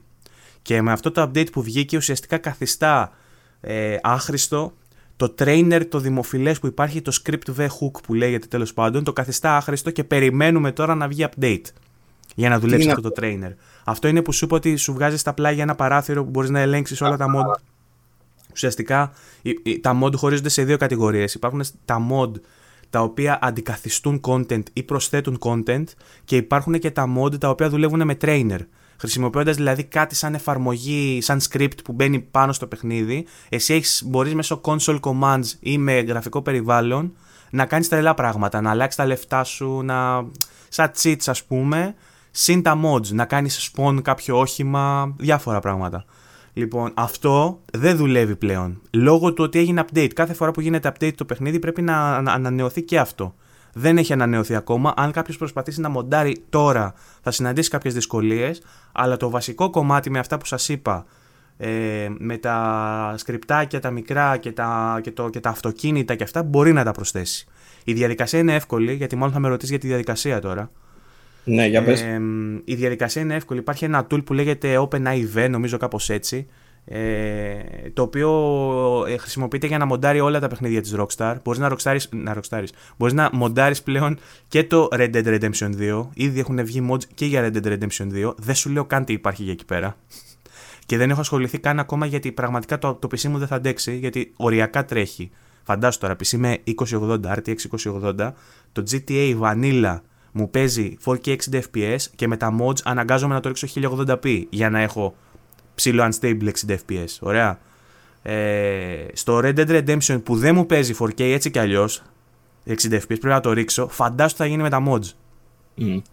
Μέσω αυτού του tool λοιπόν που σου λέω μπορείς να μοντάρεις και RDR και GTA 5 και GTA 4 και Max Payne 3. λοιπόν, κατεβάζεις αυτό το οποίο σου ανοίγει ουσιαστικά όπως είναι ο File Explorer των Windows, απλά έχει και κάποιες άλλες λειτουργίες και σε αφήνει ουσιαστικά να παρέμβεις στα αρχεία του παιχνιδιού. Για τα πακέτα με αμάξια και για τα απλά τα πράγματα που έχει, ουσιαστικά κατεβάζεις ένα αρχείο, πας μέσα σε αυτό το πρόγραμμα, πατάς ε, package manager ας πούμε, διαλέγεις το αρχείο και κάνει εγκατάσταση σαν install, απλό. Ευθείαν. Εντάξει, απλό ακούγεται αυτό. Για το trainer πρέπει να πας και να πάρεις συγκεκριμένα αρχεία που έχει οδηγού σε αυτό το site που δείχνω με τα mods. Έχει μέσα δηλαδή ένα TXT που σου λέει θα πας εκεί, εκεί, εκεί, εκεί και θα κάνεις αυτό, αυτό και αυτό. Αλλά ουσιαστικά παίρνεις κάποια αρχεία, τα βάζεις σε συγκεκριμένους φακέλους στον data του παιχνιδιού και μετά ανοίγεις κάποια XML αρχεία που έχουν γραμμές από κώδικα και προσθέτεις μία γραμμή με κώδικα που λέει στο παιχνίδι ότι θα πας να ψάξεις εκεί για αυτό αλλά είναι έτοιμο. Σου λέει ότι μπες εκεί και κάνει αυτό, ρε παιδί μου. Είναι λίγο μερακλείδικο, θέλει λίγο να το δουλέψεις, να κατεβάσεις πράγματα, να, να, να, να, να. Όμως δεν είναι τόσο. Για κάποιον που, είναι, που έχει ξανακάνει modding, ας πούμε, στη ζωή του, έστω ένα crack να έχει κάνει στη ζωή του, δεν είναι κάτι δύσκολο, ρε παιδί μου. Ε, αστεράκι, όταν χρησιμοποιείς mods, δεν μπορείς να παίξεις online. Σε πετάει. Δεν μπορείς να κάνεις login στο online, έτσι. Α, δεν παραλόγω. Ναι, γιατί χαλάει ουσιαστικά το balance του παιχνιδιού, γιατί μπορείς με τα trainers και αυτά να πειράξεις τα λεφτά σου, να πειράξεις διάφορα. Οπότε όταν τρέχεις αυτό, το anti-cheat που έχει μέσα σε κόβει, δεν σε αφήνει να συνδεθείς. Αν θες να παίξεις μετά online, τι κάνεις. Αν απλά... θες να παίξεις μετά, μπορείς να, ε, ε, μέσω του OpenIV που σου είπα, ουσιαστικά αντί να πας και να πετάς τα, τα αρχεία μέσα στο root του παιχνιδιού, να πετάς δηλαδή στον αρχικό του φάκελο μέσα όλα τα mods, δημιουργεί αυτό ένα dummy ε, φάκελο μέσα στο root, το οποίο το ονομάζει mods και εσύ όλα τα αρχαία τα πετάς εκεί μέσα και αυτό ουσιαστικά με ένα σκριπτάκι αντί να τρέχει τα data από το, από το original, τρέχει από τον φάκελο mods και έτσι είναι πανεύκολο να κάνεις απεγκατάσταση, απλά πας μέσα από το File Explorer, διαλέγεις το φάκελο mod, τον σβήνεις, delete και το παιχνίδι σου γυρνάει σε βανίλα. Okay. Είναι απλό δηλαδή. Δεν χρειάζεται να το σβήσεις και να το ξαναβάλεις, είναι πιο... Λοιπόν, αυτά για το τεχνικό κομμάτι για να καταλάβει λίγο ο κόσμος που μπορεί να ενδιαφέρεται το πόσο σύνθετο ή όχι είναι ρε παιδί μου. Για το τι ποικιλία υπάρχει μπείτε στο site που σας είπα στο gta5pavlamods.com να δείτε τι mods υπάρχουν και θα σας πέσω στα σαγόνια. Εγώ τις τελευταίες τρεις μέρες απλά παίζω GTA. Τα έχω παρατήσει όλα, δεν υπάρχει backlog, δεν υπάρχει τίποτα. Ξαναπέζω GTA για τρίτη, για τρίτη φορά. Το έχω τελειώσει το PS3, το έχω τελειώσει το PS4 και το ξανάβαλα. Το έχεις παίξει και PS4. Ναι. Το ε, PS4 δεν το τέλειωσα. Γιατί το είχα τελειώσει το PS3, βγήκε καπάκια με το PS4, το αγόρασα για το online, έπαιξα λίγο online και μετά το έδωσα. Δεν ασχολήθηκα τόσο πολύ. Είδα τις διαφορές κυρίως. Που έχουμε πει ότι οι διαφορές, αν τελευταία φορά που το παίξατε ήταν στο PS3, είναι σημαντικές. Το port δηλαδή για το PS4 ήταν ουσιαστικό. Είχε το first person mode, είχε καινούριο content, είχε πολύ βελτιωμένα γραφικά. Και στο PC ακόμα περισσότερο. Ε, εντάξει, ναι, στο PC ήταν από πάντα. Ε, με update μπήκε. Το 15 νομίζω το. Με, με update μπήκε. Ουσιαστικά το first person μπήκε με update. Δεν ξέρω πότε μπήκε, ας πούμε. Μου έκανε εντύπωση ότι ακόμα και στο Vanilla, χωρίς να βάλεις κανένα mod, αν έχεις αρκετά δυνατό PC και βάλεις τα πάντα στο Ultra, είναι πάρα πολύ όμορφο. Παίζεται πάρα πολύ άνετα το παιχνίδι. Περνάει για, περνάει για σημερινό. Και βγήκε το 15, υπενθυμίζω. Μπράβο. Λοιπόν, όλα αυτά που λέμε τώρα είναι για τους μερακλείδες που θα κάσουν να κατεβάσουν mod 1-1 κτλ. Όταν θα βγει αυτό που είπαμε πριν, το βιντεάκι που έδειξα με τα ray tracing και όλα αυτά που θα βγει ένα πακέτο αργότερα μέσα στον χρόνο, λογικά θα το γράψουμε και ήδη όταν βγει, δεν θα το χάσετε, γιατί είναι σημαντικό. Αυτό ουσιαστικά θα κατεβάζετε ένα αρχείο, θα το κάνετε εγκατάσταση και θα τα βάζει όλα αυτόματα. Και αυτό είναι το μαγικό. Δηλαδή δεν θα χρειαστεί να ξέρετε από modding κτλ. Θα κάνετε ένα installation και θα τα περνάει όλα μόνο του. Αυτά για το GTA. Ενθουσιασμένος. Πολύ ενθουσιασμένος εγώ. Μπράβο, μπράβο. Ωραία είναι αυτά. Να είναι καλά που χαρίζει παιχνιδάκια. Mm-hmm. Λοιπόν, αν, για κάποιους που αναρωτιούνται γενικά πώς γίνονται αυτές οι τέτοιες και δίνει το παιχνίδι τσάμπα, ενώ μπορεί να το έχεις αγοράσει, ας πούμε, εσύ την προηγούμενη μέρα 60 ευρώ. Όχι, δεν έχει 60, έχει 30, ξέρω τώρα. Ε, να πούμε ότι η Epic το κάνει αυτό ε, καίγοντας χρήμα. Δηλαδή, με λίγα λόγια, πληρώνει άπειρα λεφτά για να πάρει το παιχνίδι ε, για να καταφέρει να φέρει κόσμο στην πλατφόρμα της, για να καταφέρει να ανταγωνιστεί το Steam. Για να περνάει περισσότερος κόσμος μετά την ώρα του στην πλατφόρμα της Epic. Αυτή, αυτό είναι το βασικό το concept. Σε περίπτωση που αναρωτιέστε πώς γίνεται να είναι τσάμπα. Ε, δεν είναι καν το πρώτο μεγάλο παιχνίδι που έχει δώσει. Ναι, δεν είναι καν. Εντάξει, είναι σίγουρα το μεγαλύτερο. By far. Ε, ε, ε, εντυπωσιακό είναι το γεγονός ότι ακόμα πουλάει το GTA. Βλέπουμε τα charts δηλαδή της Αγγλίας. και είναι ακόμα στο. Και είναι, ακόμα στη, είναι στη δεκάδα και στην πεντάδα κάθε εβδομάδα ακόμα. Είναι απίστευτο mm. πώς πουλάει ακόμα. Και είναι λογικό δηλαδή με το που ανακοινώθηκε να έπεσε το σύστημα, έτσι. Ένα πετυχημένο παιχνίδι πουλάει ας πούμε 5 εκατομμύρια και είναι εξαιρετικά πετυχημένο. Το, Red, το Resident Evil 2, ξέρω εγώ, πούλησε 6-7 εκατομμύρια, πόσο πούλησε, 4, δεν θυμάμαι. Ε, και βγαίνει απλά το GTA 5 και πουλάει έτσι casual 120 εκατομμύρια να βάλουμε λίγο τα μεγέθη δίπλα-δίπλα, έτσι. Βέβαια, αν βάλουμε, αν βάλουμε και τα μεγέθη του κόστους που έχουν αυτά τα παιχνίδια για να παραχθούν. Δηλαδή, είχε, νομίζω η Rockstar είχε, είχε μιλήσει για το κόστος για να φτιάξει το GTA και νομίζω είναι από τα, από τα πιο ακριβά παιχνίδια για να κατα, κατασκευαστούν. 200 εκατομμύρια, 300, κάτι τέτοιο. Πάρα πολύ, πάρα πολύ λεφτά. Και δεν έχει καν εντωμεταξύ τα production values που λέμε ε, που έχουν άλλα παιχνίδια τύπου φέρνουμε έναν πάρα πολύ γνωστό ηθοποιό ή κάποιον πάρα πολύ γνωστό συνθέτη για να γράψει μουσική. Δεν έχει καν τέτοια πράγματα το GTA, έτσι. Ε, οι ε, πόροι του όλοι, το, το budget του πάει για την ανάπτυξη καινούριων τεχνολογιών ή ας πούμε καινούριο... Ναι ρε φίλε, γιατί όταν ο άλλος περπατάει με τη flip-flop την παντόφλα πρέπει να σου δείχνει ότι η παντόφλα ξεκολλάει από το πόδι. Ψαρώνεις βάλει... όμως, ψαρώνεις άσχημα. Έτσι. Και όταν είχε, ειδικά όταν είχε πρωτοβγεί, είχαμε ψαρώσει. Στο PS3, στο PS3 κιόλας. Άσχημα, πολύ άσχημα. Και, ήταν, στο, δηλαδή, και στο 360. Στο 360 έτρεχε καλύτερα από το PS3, αν θυμάμαι καλά, και ήταν δύο δισκάκια, τρία πόσα ήταν. Δεν το θυμάμαι. Ε, να αναφέρουμε ότι το GTA 5 δεν είναι μόνο τα 120 εκατομμύρια αντίτυπα που έχει πουλήσει, έχει βγάλει περισσότερα λεφτά από οποιοδήποτε, να το σημειώσουμε λίγα αυτό, από οποιοδήποτε άλλο προϊόν ψυχαγωγίας. Να το σκεφτούμε λίγα γι' αυτό. Οποιοδήποτε άλλο προϊόν ψυχαγωγίας, οποιαδήποτε ταινία Star Wars, οποιαδήποτε ταινία της Marvel, οποιοδήποτε whatever έχει βγάλει περισσότερα λεφτά το GTA 5. Και έχει ένα online που ακόμα δίνει πόνο, έτσι. Και, και το συμβατικό του και το role playing που είπαμε πριν. Το, το online του GTA είναι trending μονίμως από τότε που βγήκε. Παίζει, παίζει ο κόσμος από τότε. Πράγμα που, δεν, πράγμα που δεν κατάφερε το Red Dead Redemption δυστυχώς. Ήλπιζα να το κάνει με το Red Dead, αλλά εντάξει, προφανώς είναι διαφορετικό το setting. Άλλο να παίζεις τώρα σε μοντέρνο setting ε, που να μπορείς να ταυτιστείς πλήρως, και άλλο να παίζεις τον Cowboy. Καλά, ε, όχι, θα με, ό,τι θα με χάλαγε. Ο λόγος που δεν έπαιξα Red Dead σου έχω ξαναπεί είναι ότι ήταν λίγο τοξικό το community. Δηλαδή μπαίνεις στην πρώτη πίστα και σε, απλά σε σκοτώνουν, ξέρω εγώ. Ενώ μόλις μπήκα μέσα, ρε παιδί μου, και ενώ μπορείς με τον άλλον. Και στα χάδια. Ρε παιδί μου, δεν είναι PvP. Δεν κερδίζεις κάτι άμα τον σκοτώσεις τον άλλον. Έχει αποστολές. Και και free roam.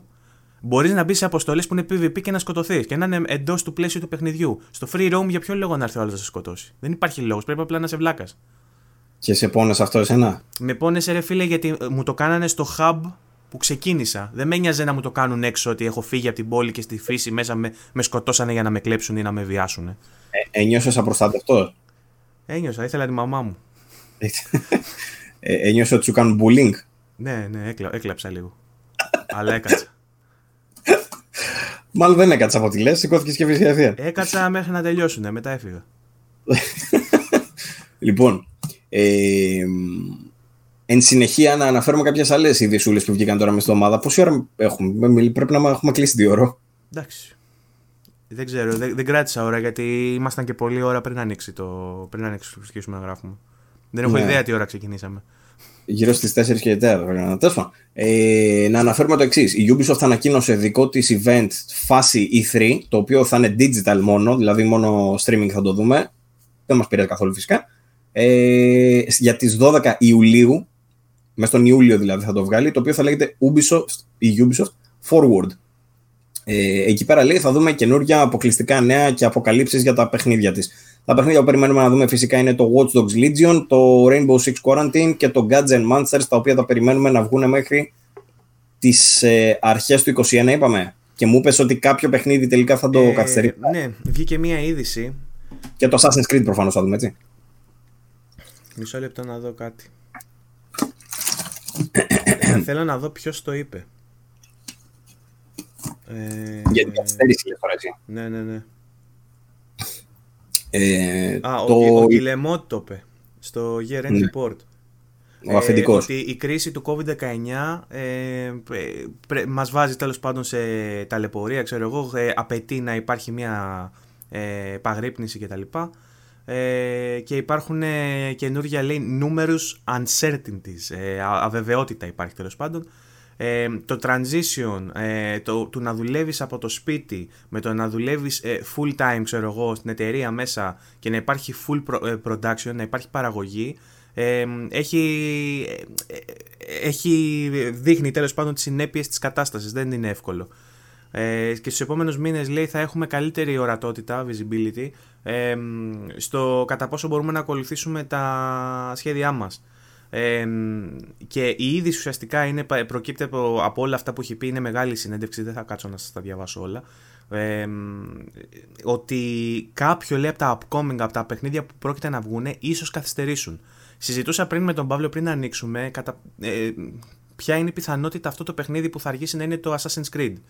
Ε, επειδή όμως οι φόβοι που έχουν είναι ότι δεν μπορούν να συντονίζουν και δεν μπορούν να δουλέψουν σε κανονικούς ρυθμούς το κομμάτι του motion capture και το κομμάτι της σύνθεσης της μουσικής. Ουσιαστικά ε, αυτό που είναι δύσκολο δεν είναι για τους developers να προγραμματίσουν αλλά στο να μαζέψουν τους ηθοποιούς και τους κομπάρσους και όλα αυτά ώστε να κάνουν το motion capture ή να μαζέψουν τους μουσικούς για να γράψουν τη μουσική. Να την ηχογραφήσουν, όχι να τη γράψουν. Ε, και επειδή αυτές οι δυσκολίες δεν τους επιτρέπουν να μαζευτούν όλοι μαζί να δουλέψουν, ενδεχομένως κάποια ε, παιχνίδια να καθυστερήσουν. Όμως αφορά παιχνίδια που βρίσκονται αυτή τη στιγμή σε αυτό το κομμάτι της ανάπτυξης. Στο ότι δηλαδή ακόμα μαζευόμαστε και κάνουμε motion capture. Επειδή το Assassin's έχει προγραμματιστεί να κυκλοφορήσει ε, Οκτώβρη-Νοεμβρή, είπανε ρε Παύλο. Το Assassin's είναι, δεν έχουν πει, έχουν πει στο Fall και καλά τέλη του, του 20. Ναι. Fall, μαλακή είπα. Ε, πώς λέγεται, ρε, Holiday. Holiday 2020. Αυτό Άρα εκεί, λίγο πριν, λίγο, λίγο πριν, λίγο μετά με τις κονσόλες. Εκεί θα. Λοιπόν, επειδή λοιπόν αυτό είναι προγραμματισμένο ενδεχομένως να, να είναι σε κάποια φάση ανάπτυξης μετά από αυτό. Ε, πιθανολογούμε εγώ με τον Παύλο ότι δεν θα επηρεάσει το Assassin's Creed, όμως είναι σχεδόν σίγουρο ότι θα επηρεάσει τα παιχνίδια που έρχονται μετά από αυτό.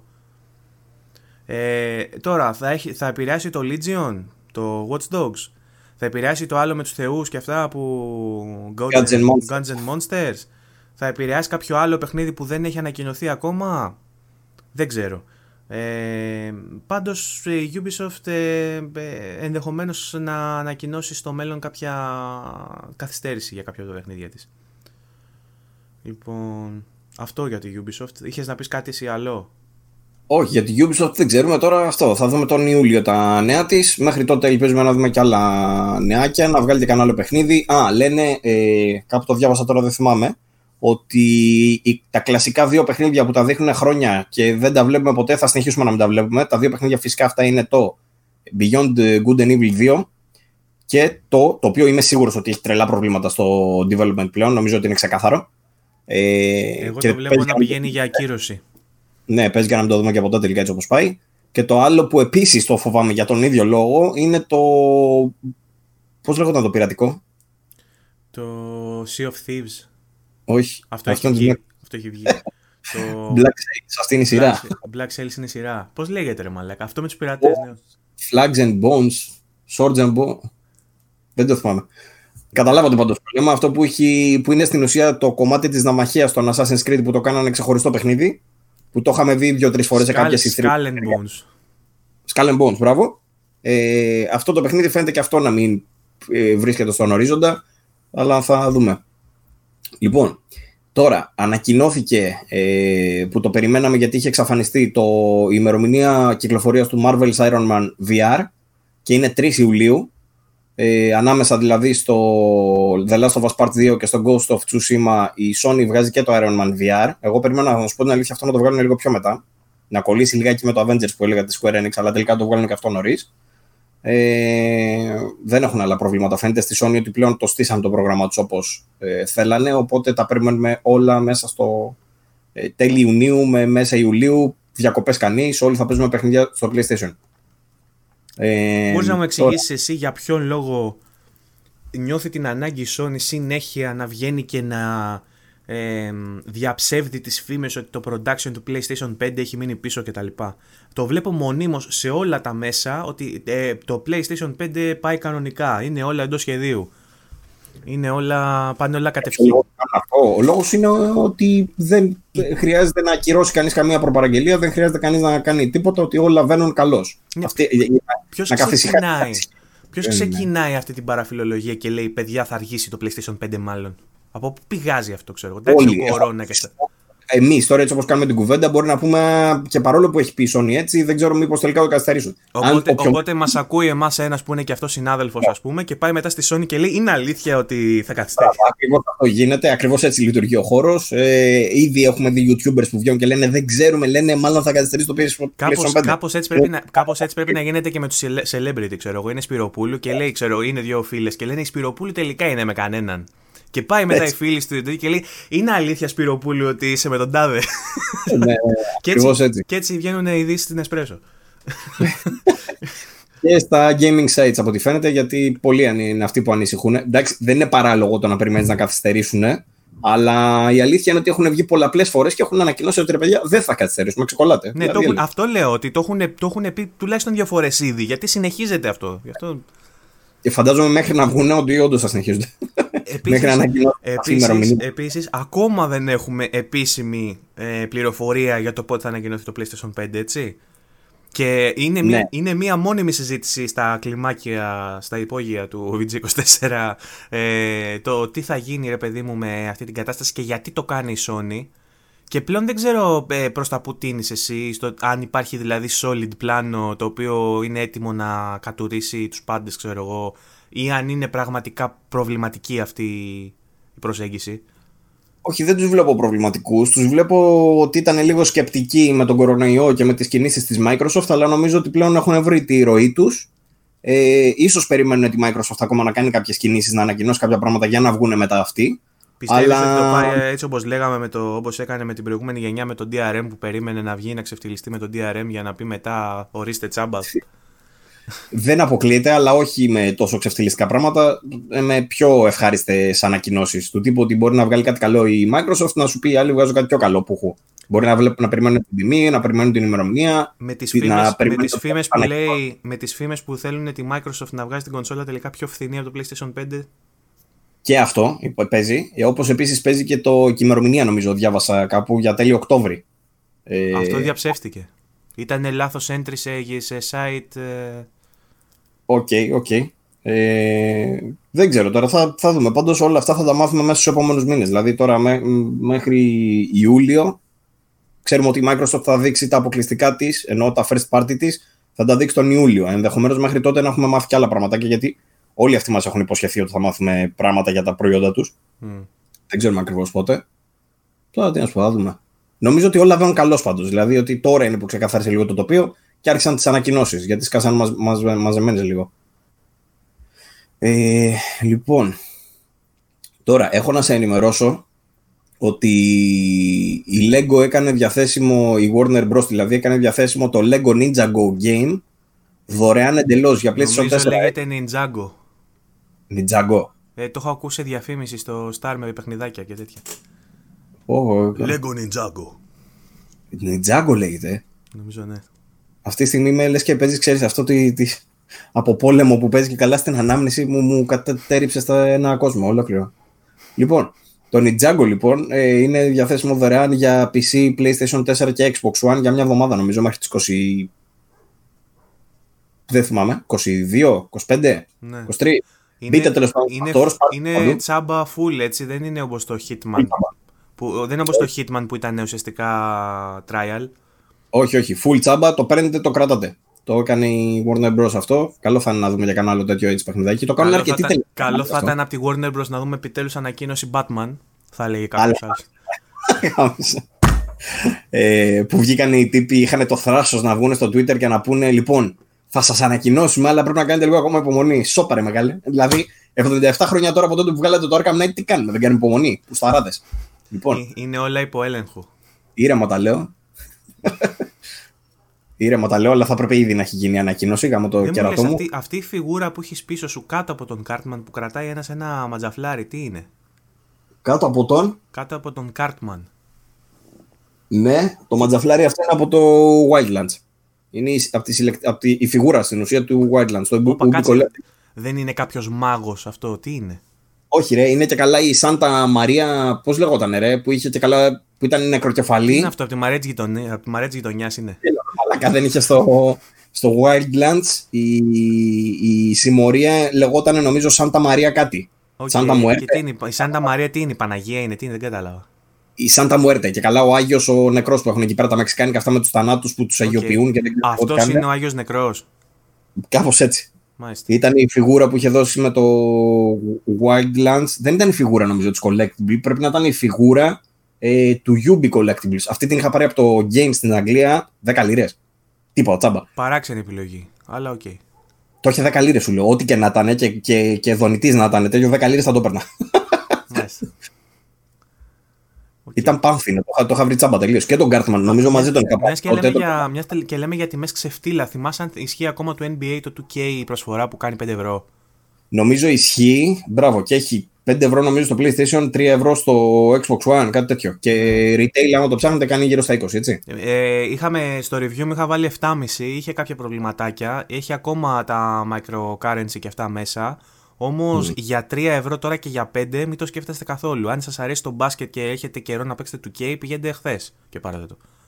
Ισχύει. Επίσης να ενημερώσουμε ότι είναι και στο Game Pass το NBA 2K. Ξεχαστήκαμε σε αυτή την εκπομπή. Μπήκε πότε; Έχει μπει, έχει μπει. Α, για το Xbox. Καιρό, ε. Mm. Μάλιστα. Λοιπόν, έχω επίσης να ενημερώσω ότι ο Schwarzenegger επανέρχεται με DLC στο Predator Hunting Grounds. Δεν ξέρω για ποιο λόγο αποφάσισαν να βάλουν στο DLC του Predator το Schwarzenegger. Δηλαδή θα μπορούσαν να το πουλήσουν από την αρχή με αυτόν. Μπας και κάνουν καμιά πώληση παραπάνω. Ε, Δυστυχώς το παιχνίδι είναι έσχος από ό,τι μας ενημερώνουν όχι μόνο οι συντάκτες μας οι αγαπημένοι, αλλά και ο κόσμος. Και ότι δεν αξίζει μία. Δηλαδή, μας κάναμε και την παρατήρηση, δεν είναι δυνατόν λέει αυτό το σκουπίδι. Να του βάλατε 5,5. ναι, αυτό. Πώς το λέμε; Ναι, ναι, ναι. Ε, λένε ότι είναι πάρα πολύ χάλια το Και σκέψω ότι κάθε φορά που είναι να βάλουμε τέτοιον βαθμό υπάρχουν ζυμώσεις. Τι που ρέσει να βάλουμε, ξέρω εγώ, 5 και 5,5 τώρα. Μην, μην βάλουμε τόσο χαμηλό βαθμό. Και βάζουμε 5,5 και είναι ο κόσμος μόνο. Ε, τόσο πολύ, 5,5 βάλατε. Τι είναι αυτά; ε, Παρ' όλα αυτά ψήθηκα με το DLC γιατί δεν θα έχει μόνο τον, ε, το Schwarzenegger σαν μορφή, θα τον έχει και σαν φωνή και θα, θα λέει ατάκες που έχει πει στην πρώτη ταινία και στην ουσία θα λειτουργεί λίγο σαν sequel ε, το οποίο δεν το έχουν ξανακάνει για τίποτα. Ρε φίλε, αποφάσισαν να το κάνουμε αυτόν τον τρόπο. Ξενέρωσα τη μάπα μου. Τέλος πάντων. Και θα βγει λίγο σαν. Ε, στην ουσία θα, θα έχει ηχογραφημένες κασέτες με τη φωνή του που θα σου εξηγεί τι έκανε ο Βαρτζενέγκερ, ο Ντάτ δηλαδή ο χαρακτήρας του, από την πρώτη ταινία μέχρι τώρα που και καλά ξανάρχεται αντιμέτωπος με τον Predator. Ε, το οποίο είναι the... αλλά είναι τόσο χάλια που είναι σε αυτό το παιχνίδι. Get here to the chopper. ναι, ναι, ναι, αυτά πρέπει να τα έχει όλα. Get out of here. I'll be back. Τσόπα. Λοιπόν, ε, ένα άλλο έτσι πολύ σύντομο είναι ότι οι πρώην μέλη της Infinity Ward και της Respawn, δηλαδή βασικοί που έχουν φτιάξει τα Call of Duty μας και, το, και τα Titanfall, ε, δημιούργησαν μια νέα εταιρεία που δεν έχει λέει βάση, δεν έχει γραφεία, λειτουργούν όλοι remotely ε, και ονομάζεται Gravity Well Games, νεοσύστατο στούντιο τώρα εν μέσω κορονοϊού. Okay. Και κάτι άλλο τσάμπα είχα δει, περίμενα να σου πω.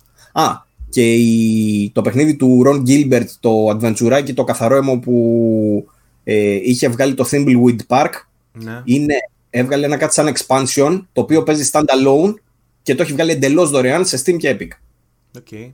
Αυτό το Λέγεται... Thimbleweed Park νομίζω το έχει δώσει στο Game Pass. Παίζει, ναι. Τώρα νομίζω όμως δεν είναι πλέον. Πρέπει να το έχουν βγάλει. Ε, το οποίο λέγεται αυτό, πρέπει να σου πω, κάτι με την Delores έχει να κάνει. Είναι μια, ένας χαρακτήρας τέλος πάντων που υπήρχε μέσα στο παιχνίδι το και εστιάζει τώρα σε αυτή.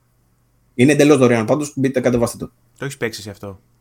Το Thimbleweed Park, όχι. Είχα παίξει κάνα τεταρτάκι στην αρχή που το είχα δει. Είναι ε, δεν μπορώ τα εικαστικά του γάμου. Το και καλά το έχει πάει να το κάνει παλιά, αλλά φαίνεται πάρα πολύ έξυπνο. Δηλαδή, ο Στέφαν μου έχει πει πάρα πολύ. Μου, το έχει παίξει στο Switch και μου έλεγε πάρ το οπωσδήποτε. Μου έλεγε, ο ναι, λένε ότι έχει πολύ γέλιο και ότι σαν story και σαν ε, τέτοιο είναι πάρα πολύ ωραίο. Μάλιστα. Ε, αυτό. Και κάτι ακόμα ότι το PlayStation 4 απλά ξεπέρασε τα 110 εκατομμύρια. Δεν είναι κάτι αυτό. Okay.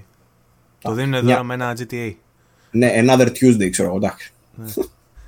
ε, το PlayStation 2 δεν το έχει ξεπεράσει ακόμα, υποθέτω. Ε, όχι, νομίζω και είναι έχει φτάσει 140. Ναι.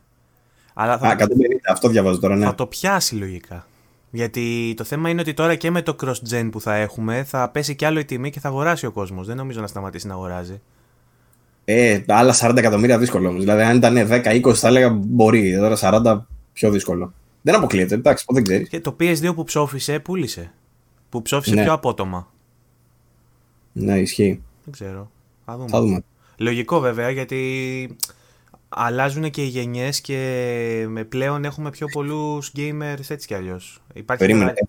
Ναι, ισχύει αυτό που λέει. Συγγνώμη, τώρα θυμήθηκα όμως έφαγα μια φλασιά γιατί στείλανε τα παιδιά κάτι στο chat το οποίο έσκασε μόλις τώρα. Λέγε ρε, μας ενημερώνουν από το control. Μας ενημερώνουν από το control ότι έρχεται κάποιος, υπάρχει κάποιος συσχετισμός ανάμεσα στον Troy Baker ναι. και τον Daredevil. Και, και λένε Daredevil. Και λένε ότι ο Troy Baker μάλλον θα κάνει τον Daredevil είτε σε αυτόνομο παιχνίδι, είτε ε, στο, θα, κάνει τον, ε, θα παίζει στο Spider-Man το 2. Και επίσης το παιχνίδι λέει το κάνει tease όχι μόνο ο Troy Baker, αλλά και ο επικεφαλής των Marvel Games. Αυτό το στούντιο που λέγαμε την άλλη φορά που, έχει, που ασχολείται πλέον με τα παιχνίδια που κουβαλάνε το σήμα της Marvel, που θα είναι και το Marvel's Iron Man, που ήταν και το Spider-Man και το Avengers που θα βγει. Όλα αυτά ναι, ανήκουν. Ναι, ναι. Ε, ο επικεφαλής αυτών ε, ε, πιο, πολύ, για... πιο πολύ για Spider-Man μου κάνει, να σου πω την αλήθεια. Γιατί νομίζω ότι είναι από, τα, είναι από τα top rumors για παρουσίαση μαζί με PlayStation 5 να δούμε σαν παρουσίαση με Spider-Man 2. Ισχύει. Ισχύει. Θα γάμαγε, θα, θα ήταν τούμπανο αυτό, μακάρι. Και να μπορείς να παίξεις κιόλας έτσι. Νομίζω να δούμε Daredevil ε, αυτό μόνο του παιχνίδι δηλαδή. Μάλλον θα το δούμε στο Spider-Man πιστεύω. Αλλά Νομίζω ότι η Sony θα ρίξει το βάρος στο Spider-Man. Δεν νομίζω ότι θα ρισκάρει να φτιάξει κι άλλο παιχνίδι με σούπερ ήρωα, ας πούμε. Μπορεί, μπορεί. Ε, και επιτέλους νομίζω κάποιος πρέπει να πάει να μιλήσει με την DC να κάνει το παιχνίδι Superman που δεν έγινε ποτέ. Ε, ρε, αργή Warner Bros. ρε που μου και τους έχουν πάρει τα σόβρακα οι άλλοι. Πάλι και στα παιχνίδια, όχι μόνο στις ταινίες. Αν είναι δυνατόν. Δεν γίνεται αυτό το πράγμα άλλο, δεν πάει άλλο. Ναι. Ένα DC Online έβγαλε, ξέρω εγώ, που ήταν OK και έπαιζε κόσμος. Αλλά εντάξει, δεν αρκεί αυτό. Τελειώνεται. Ναι, Σε αυτή τη γενιά εννοώ. Εντάξει και τα Batman προφανώς. Αλλά τι κάνουμε να πούμε. Τόσα άλλα IP που πήγανε. Πού χάθηκαν. Πού είναι όλοι αυτοί; Κάτι έγινε και με το Anthem εντωμεταξύ τώρα που λέμε για εταιρείες που μαλακίζονται. Ε, Α, δεν ξέρω. Ε, θα χαρώ πολύ. Βγήκαν οι δημιουργοί νομίζω και είπαν ότι ε, μην περιμένετε Anthem 2.0 anytime soon. Και είχε, είχε και μία έκπτωση το Anthem και το είχε 4 ευρώ τώρα πρόσφατα. Ω, μαλάκα, γελί, γελί, πραγματικά. Γιατί να μην το περιμένουμε, στον αυτό έχουν ανακοινώσει. Και καλά ότι θα αργήσει, ρε παιδί μου, ότι ακόμα δεν είναι, δεν είναι στον ορίζοντα. Μάλιστα. Η Bethesda, να ξέρεις, έβγαλε το Elder Scrolls Blades, το free to play, νομίζω ότι κατά είναι αυτό που είχε βγάλει στα κινητά, το έχει βγάλει για το Switch. Έχει βγει ήδη αυτό, δωρεάν εντελώς και αυτό. Και επίσης το Alan Wake θα σκάσει σε Xbox Game Pass για κονσόλα και PC στις 21 Μαΐου και να σου πω ότι έβαλα το Alan Wake χτες στο Xbox One X γιατί πορώθηκα, είδα ένα πολύ ωραίο... Α, και αυτό ήθελα να αναφέρω, μπράβο για το Alan Wake. Ε, είδα χτες το War Stories του Ars Technica. Ε, είναι μια σειρά εκπομπών ε, που ρίχνει φως σε διάφορα προβλήματα που είχαν οι developers στη βιομηχανία τα προηγούμενα χρόνια και το δείχνει με πάρα πολύ ωραίο τρόπο. Είναι σαν ντοκιμαντέρ τέλος πάντων ή παίρνουν συνέντευξη από τους υπευθύνους και είναι πολύ ωραίο να βλέπεις πώς ήταν τα παιχνίδια τότε που είχες δει, ρε παιδί μου, και πώς κατέληξαν να είναι μέσω αυτής της εξήγησης. Ε, και στο τελευταίο τους επεισόδιο που βγήκε τις προάλλες, είχαν συνέντευξη από τον Sam Lake της Remedy, ο οποίος ε, εξηγούσε πώς κατέληξε το Alan Wake στην ουσία να φτιαχτεί σχεδόν από την αρχή, ενώ ήταν ήδη τρία χρόνια μέσα στο development. Και τα λέει πάρα πολύ ωραία. Το έχουμε ότι... κάνει άρθρο αυτό. Όχι, δεν το έχουμε κάνει και θα έπρεπε να το κάνουμε; Για να, το βρει, για να το βρει και ο κόσμος πιο εύκολα. Ισχύει. Ε, το, συγκεκριμένα αναφέρει ότι μια ομάδα λέει ατόμων αποφάσισε εκεί πέρα που είχαν βγάλανε ένα τρέιλερ ας πούμε για την E3 τότε στο οποίο είχαν εντυπωσιάσει πολύ και τα πλήθη ανέβηκε λέει πάρα πολύ το hype ε, που έλεγε ότι θα είναι κάτι σαν open world ρε παιδί μου γιατί μετά τα Max Payne ήταν το επόμενο παιχνίδι τους και ήταν wow ξέρω εγώ ε, και επηρεασμένο από Stephen King και Lynch, ξέρω εγώ, Twin Peaks, ε, ότι θα βγαίνει κάτι τέτοιο. Ε, και βγάζουν αυτό που λένε ότι θα είναι open world, Sky ενδιαφέρον από publishers και τέτοια, λέει τότε ήμασταν μόνοι μας ακόμα, ε, κάνουμε τη συμφωνία με τη Microsoft, την κλείνουν δηλαδή, τους άρεσε και στη Microsoft αυτή η ιδέα, αλλά από εκείνο το σημείο και μετά δεν κάνουμε λέει τίποτα. Δεν μπορούσαμε να συνεννοηθούμε για το πώς θα κινηθεί το παιχνίδι και σε ποιο είδος γενικά θα είναι. Ώσπου τους πίεζε και η Microsoft, αλλά συγκεκριμένα το περιέγραψε ο Sam Lake. Απλά λέει ήταν σαν να μπήκαν περισσότεροι μάγειρες στην κουζίνα. Οπότε λέει μας δυσκόλεψε ακόμα περισσότερο αυτό. Και φτάσαμε λέει στο σημείο που έπρεπε να φτιάξουμε μια ομάδα από υπευθύνους η οποία έπαιρνε μετά όλες τις αποφάσεις για όλα τα επιμέρους ε, κομμάτια. Δηλαδή πήγαινε σε αυτό το σημείο και έλεγε αυτό το πετάμε, αυτό το κρατάμε. Εκεί λέει, πήραμε κάποιες πολύ δύσκολες αποφάσεις. Αλλά ευτυχώς τέλος πάντων λέει, είμαστε πάρα πολύ περήφανοι που κατέληξε το παιχνίδι έτσι και για μένα ε, προσωπικά εννοώς εγώ σαν Παύλος, αυτό που άκουσα και μου άρεσε πάρα πολύ είναι ότι λέει ότι είμαστε πάρα πολύ περήφανοι για το Alan Wake που φτιάξαμε ε, ακόμα και τώρα λέει και αυτή τη στιγμή το κοινό του Alan Wake είναι πιο ζωντανό από ποτέ γιατί έχουμε λέει περισσότερους ενεργούς παίκτες από ποτέ. Δεν το πίστευα αυτό. Και έχει βγει το παιχνίδι 10 χρόνια πριν. Περισσότεροι από ποτέ παίκτες Alan Wake παίζουν τώρα. Μπορεί να υποτιμήθηκε έτσι κι αλλιώς όταν κυκλοφόρησε. Αν και εγώ το θυμάμαι, το θυμάμαι ως ένα δείγμα πολύ καλό αποκλειστικού για το Xbox. Ε, που δεν έφτασε ποτέ βέβαια το hype ενός Halo, ενός Gears ας πούμε. Αλλά για τους ανθρώπους που δεν ήταν τόσο του shooter, που ήταν του πιο κουλτουρέ παιχνιδιού, νομίζω ότι ήταν, ήταν όχι απλά από τα μεγάλα, ήταν ίσως το μοναδικό δείγμα αποκλειστικού ε, της Microsoft το οποίο ήταν σε τέτοιο επίπεδο ρε παιδί μου όπως, όπως μιλάμε τώρα για τα παιχνίδια της Naughty Dog ας πούμε ήταν κάτι αντίστοιχο για το Xbox τότε το Alan Wake θα μπορούσε, θα μπορούσε να το εξελίξει αλλά δυστυχώς δεν ξέρω τώρα δεν τα βρίσκαν δεν τα πήγαν η Remedy τώρα νομίζω είναι στο Xbox ε, υπό την αιγίδα της ε, Α, όχι, όχι. μαλακίες λέω, αφού έβγαλε το control μόνη της.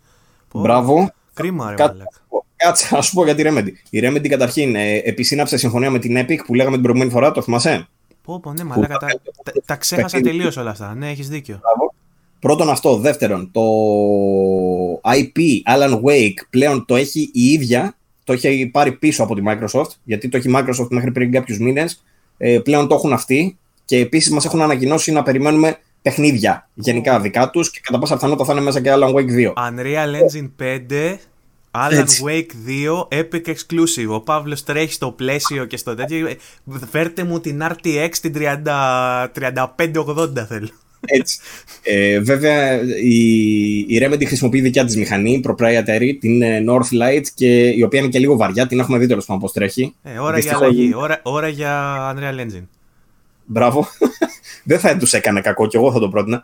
Τέλος πάντων, ε, το θέμα τώρα ποιο είναι το πιο σημαντικό, στα πιο άμεσα νέα.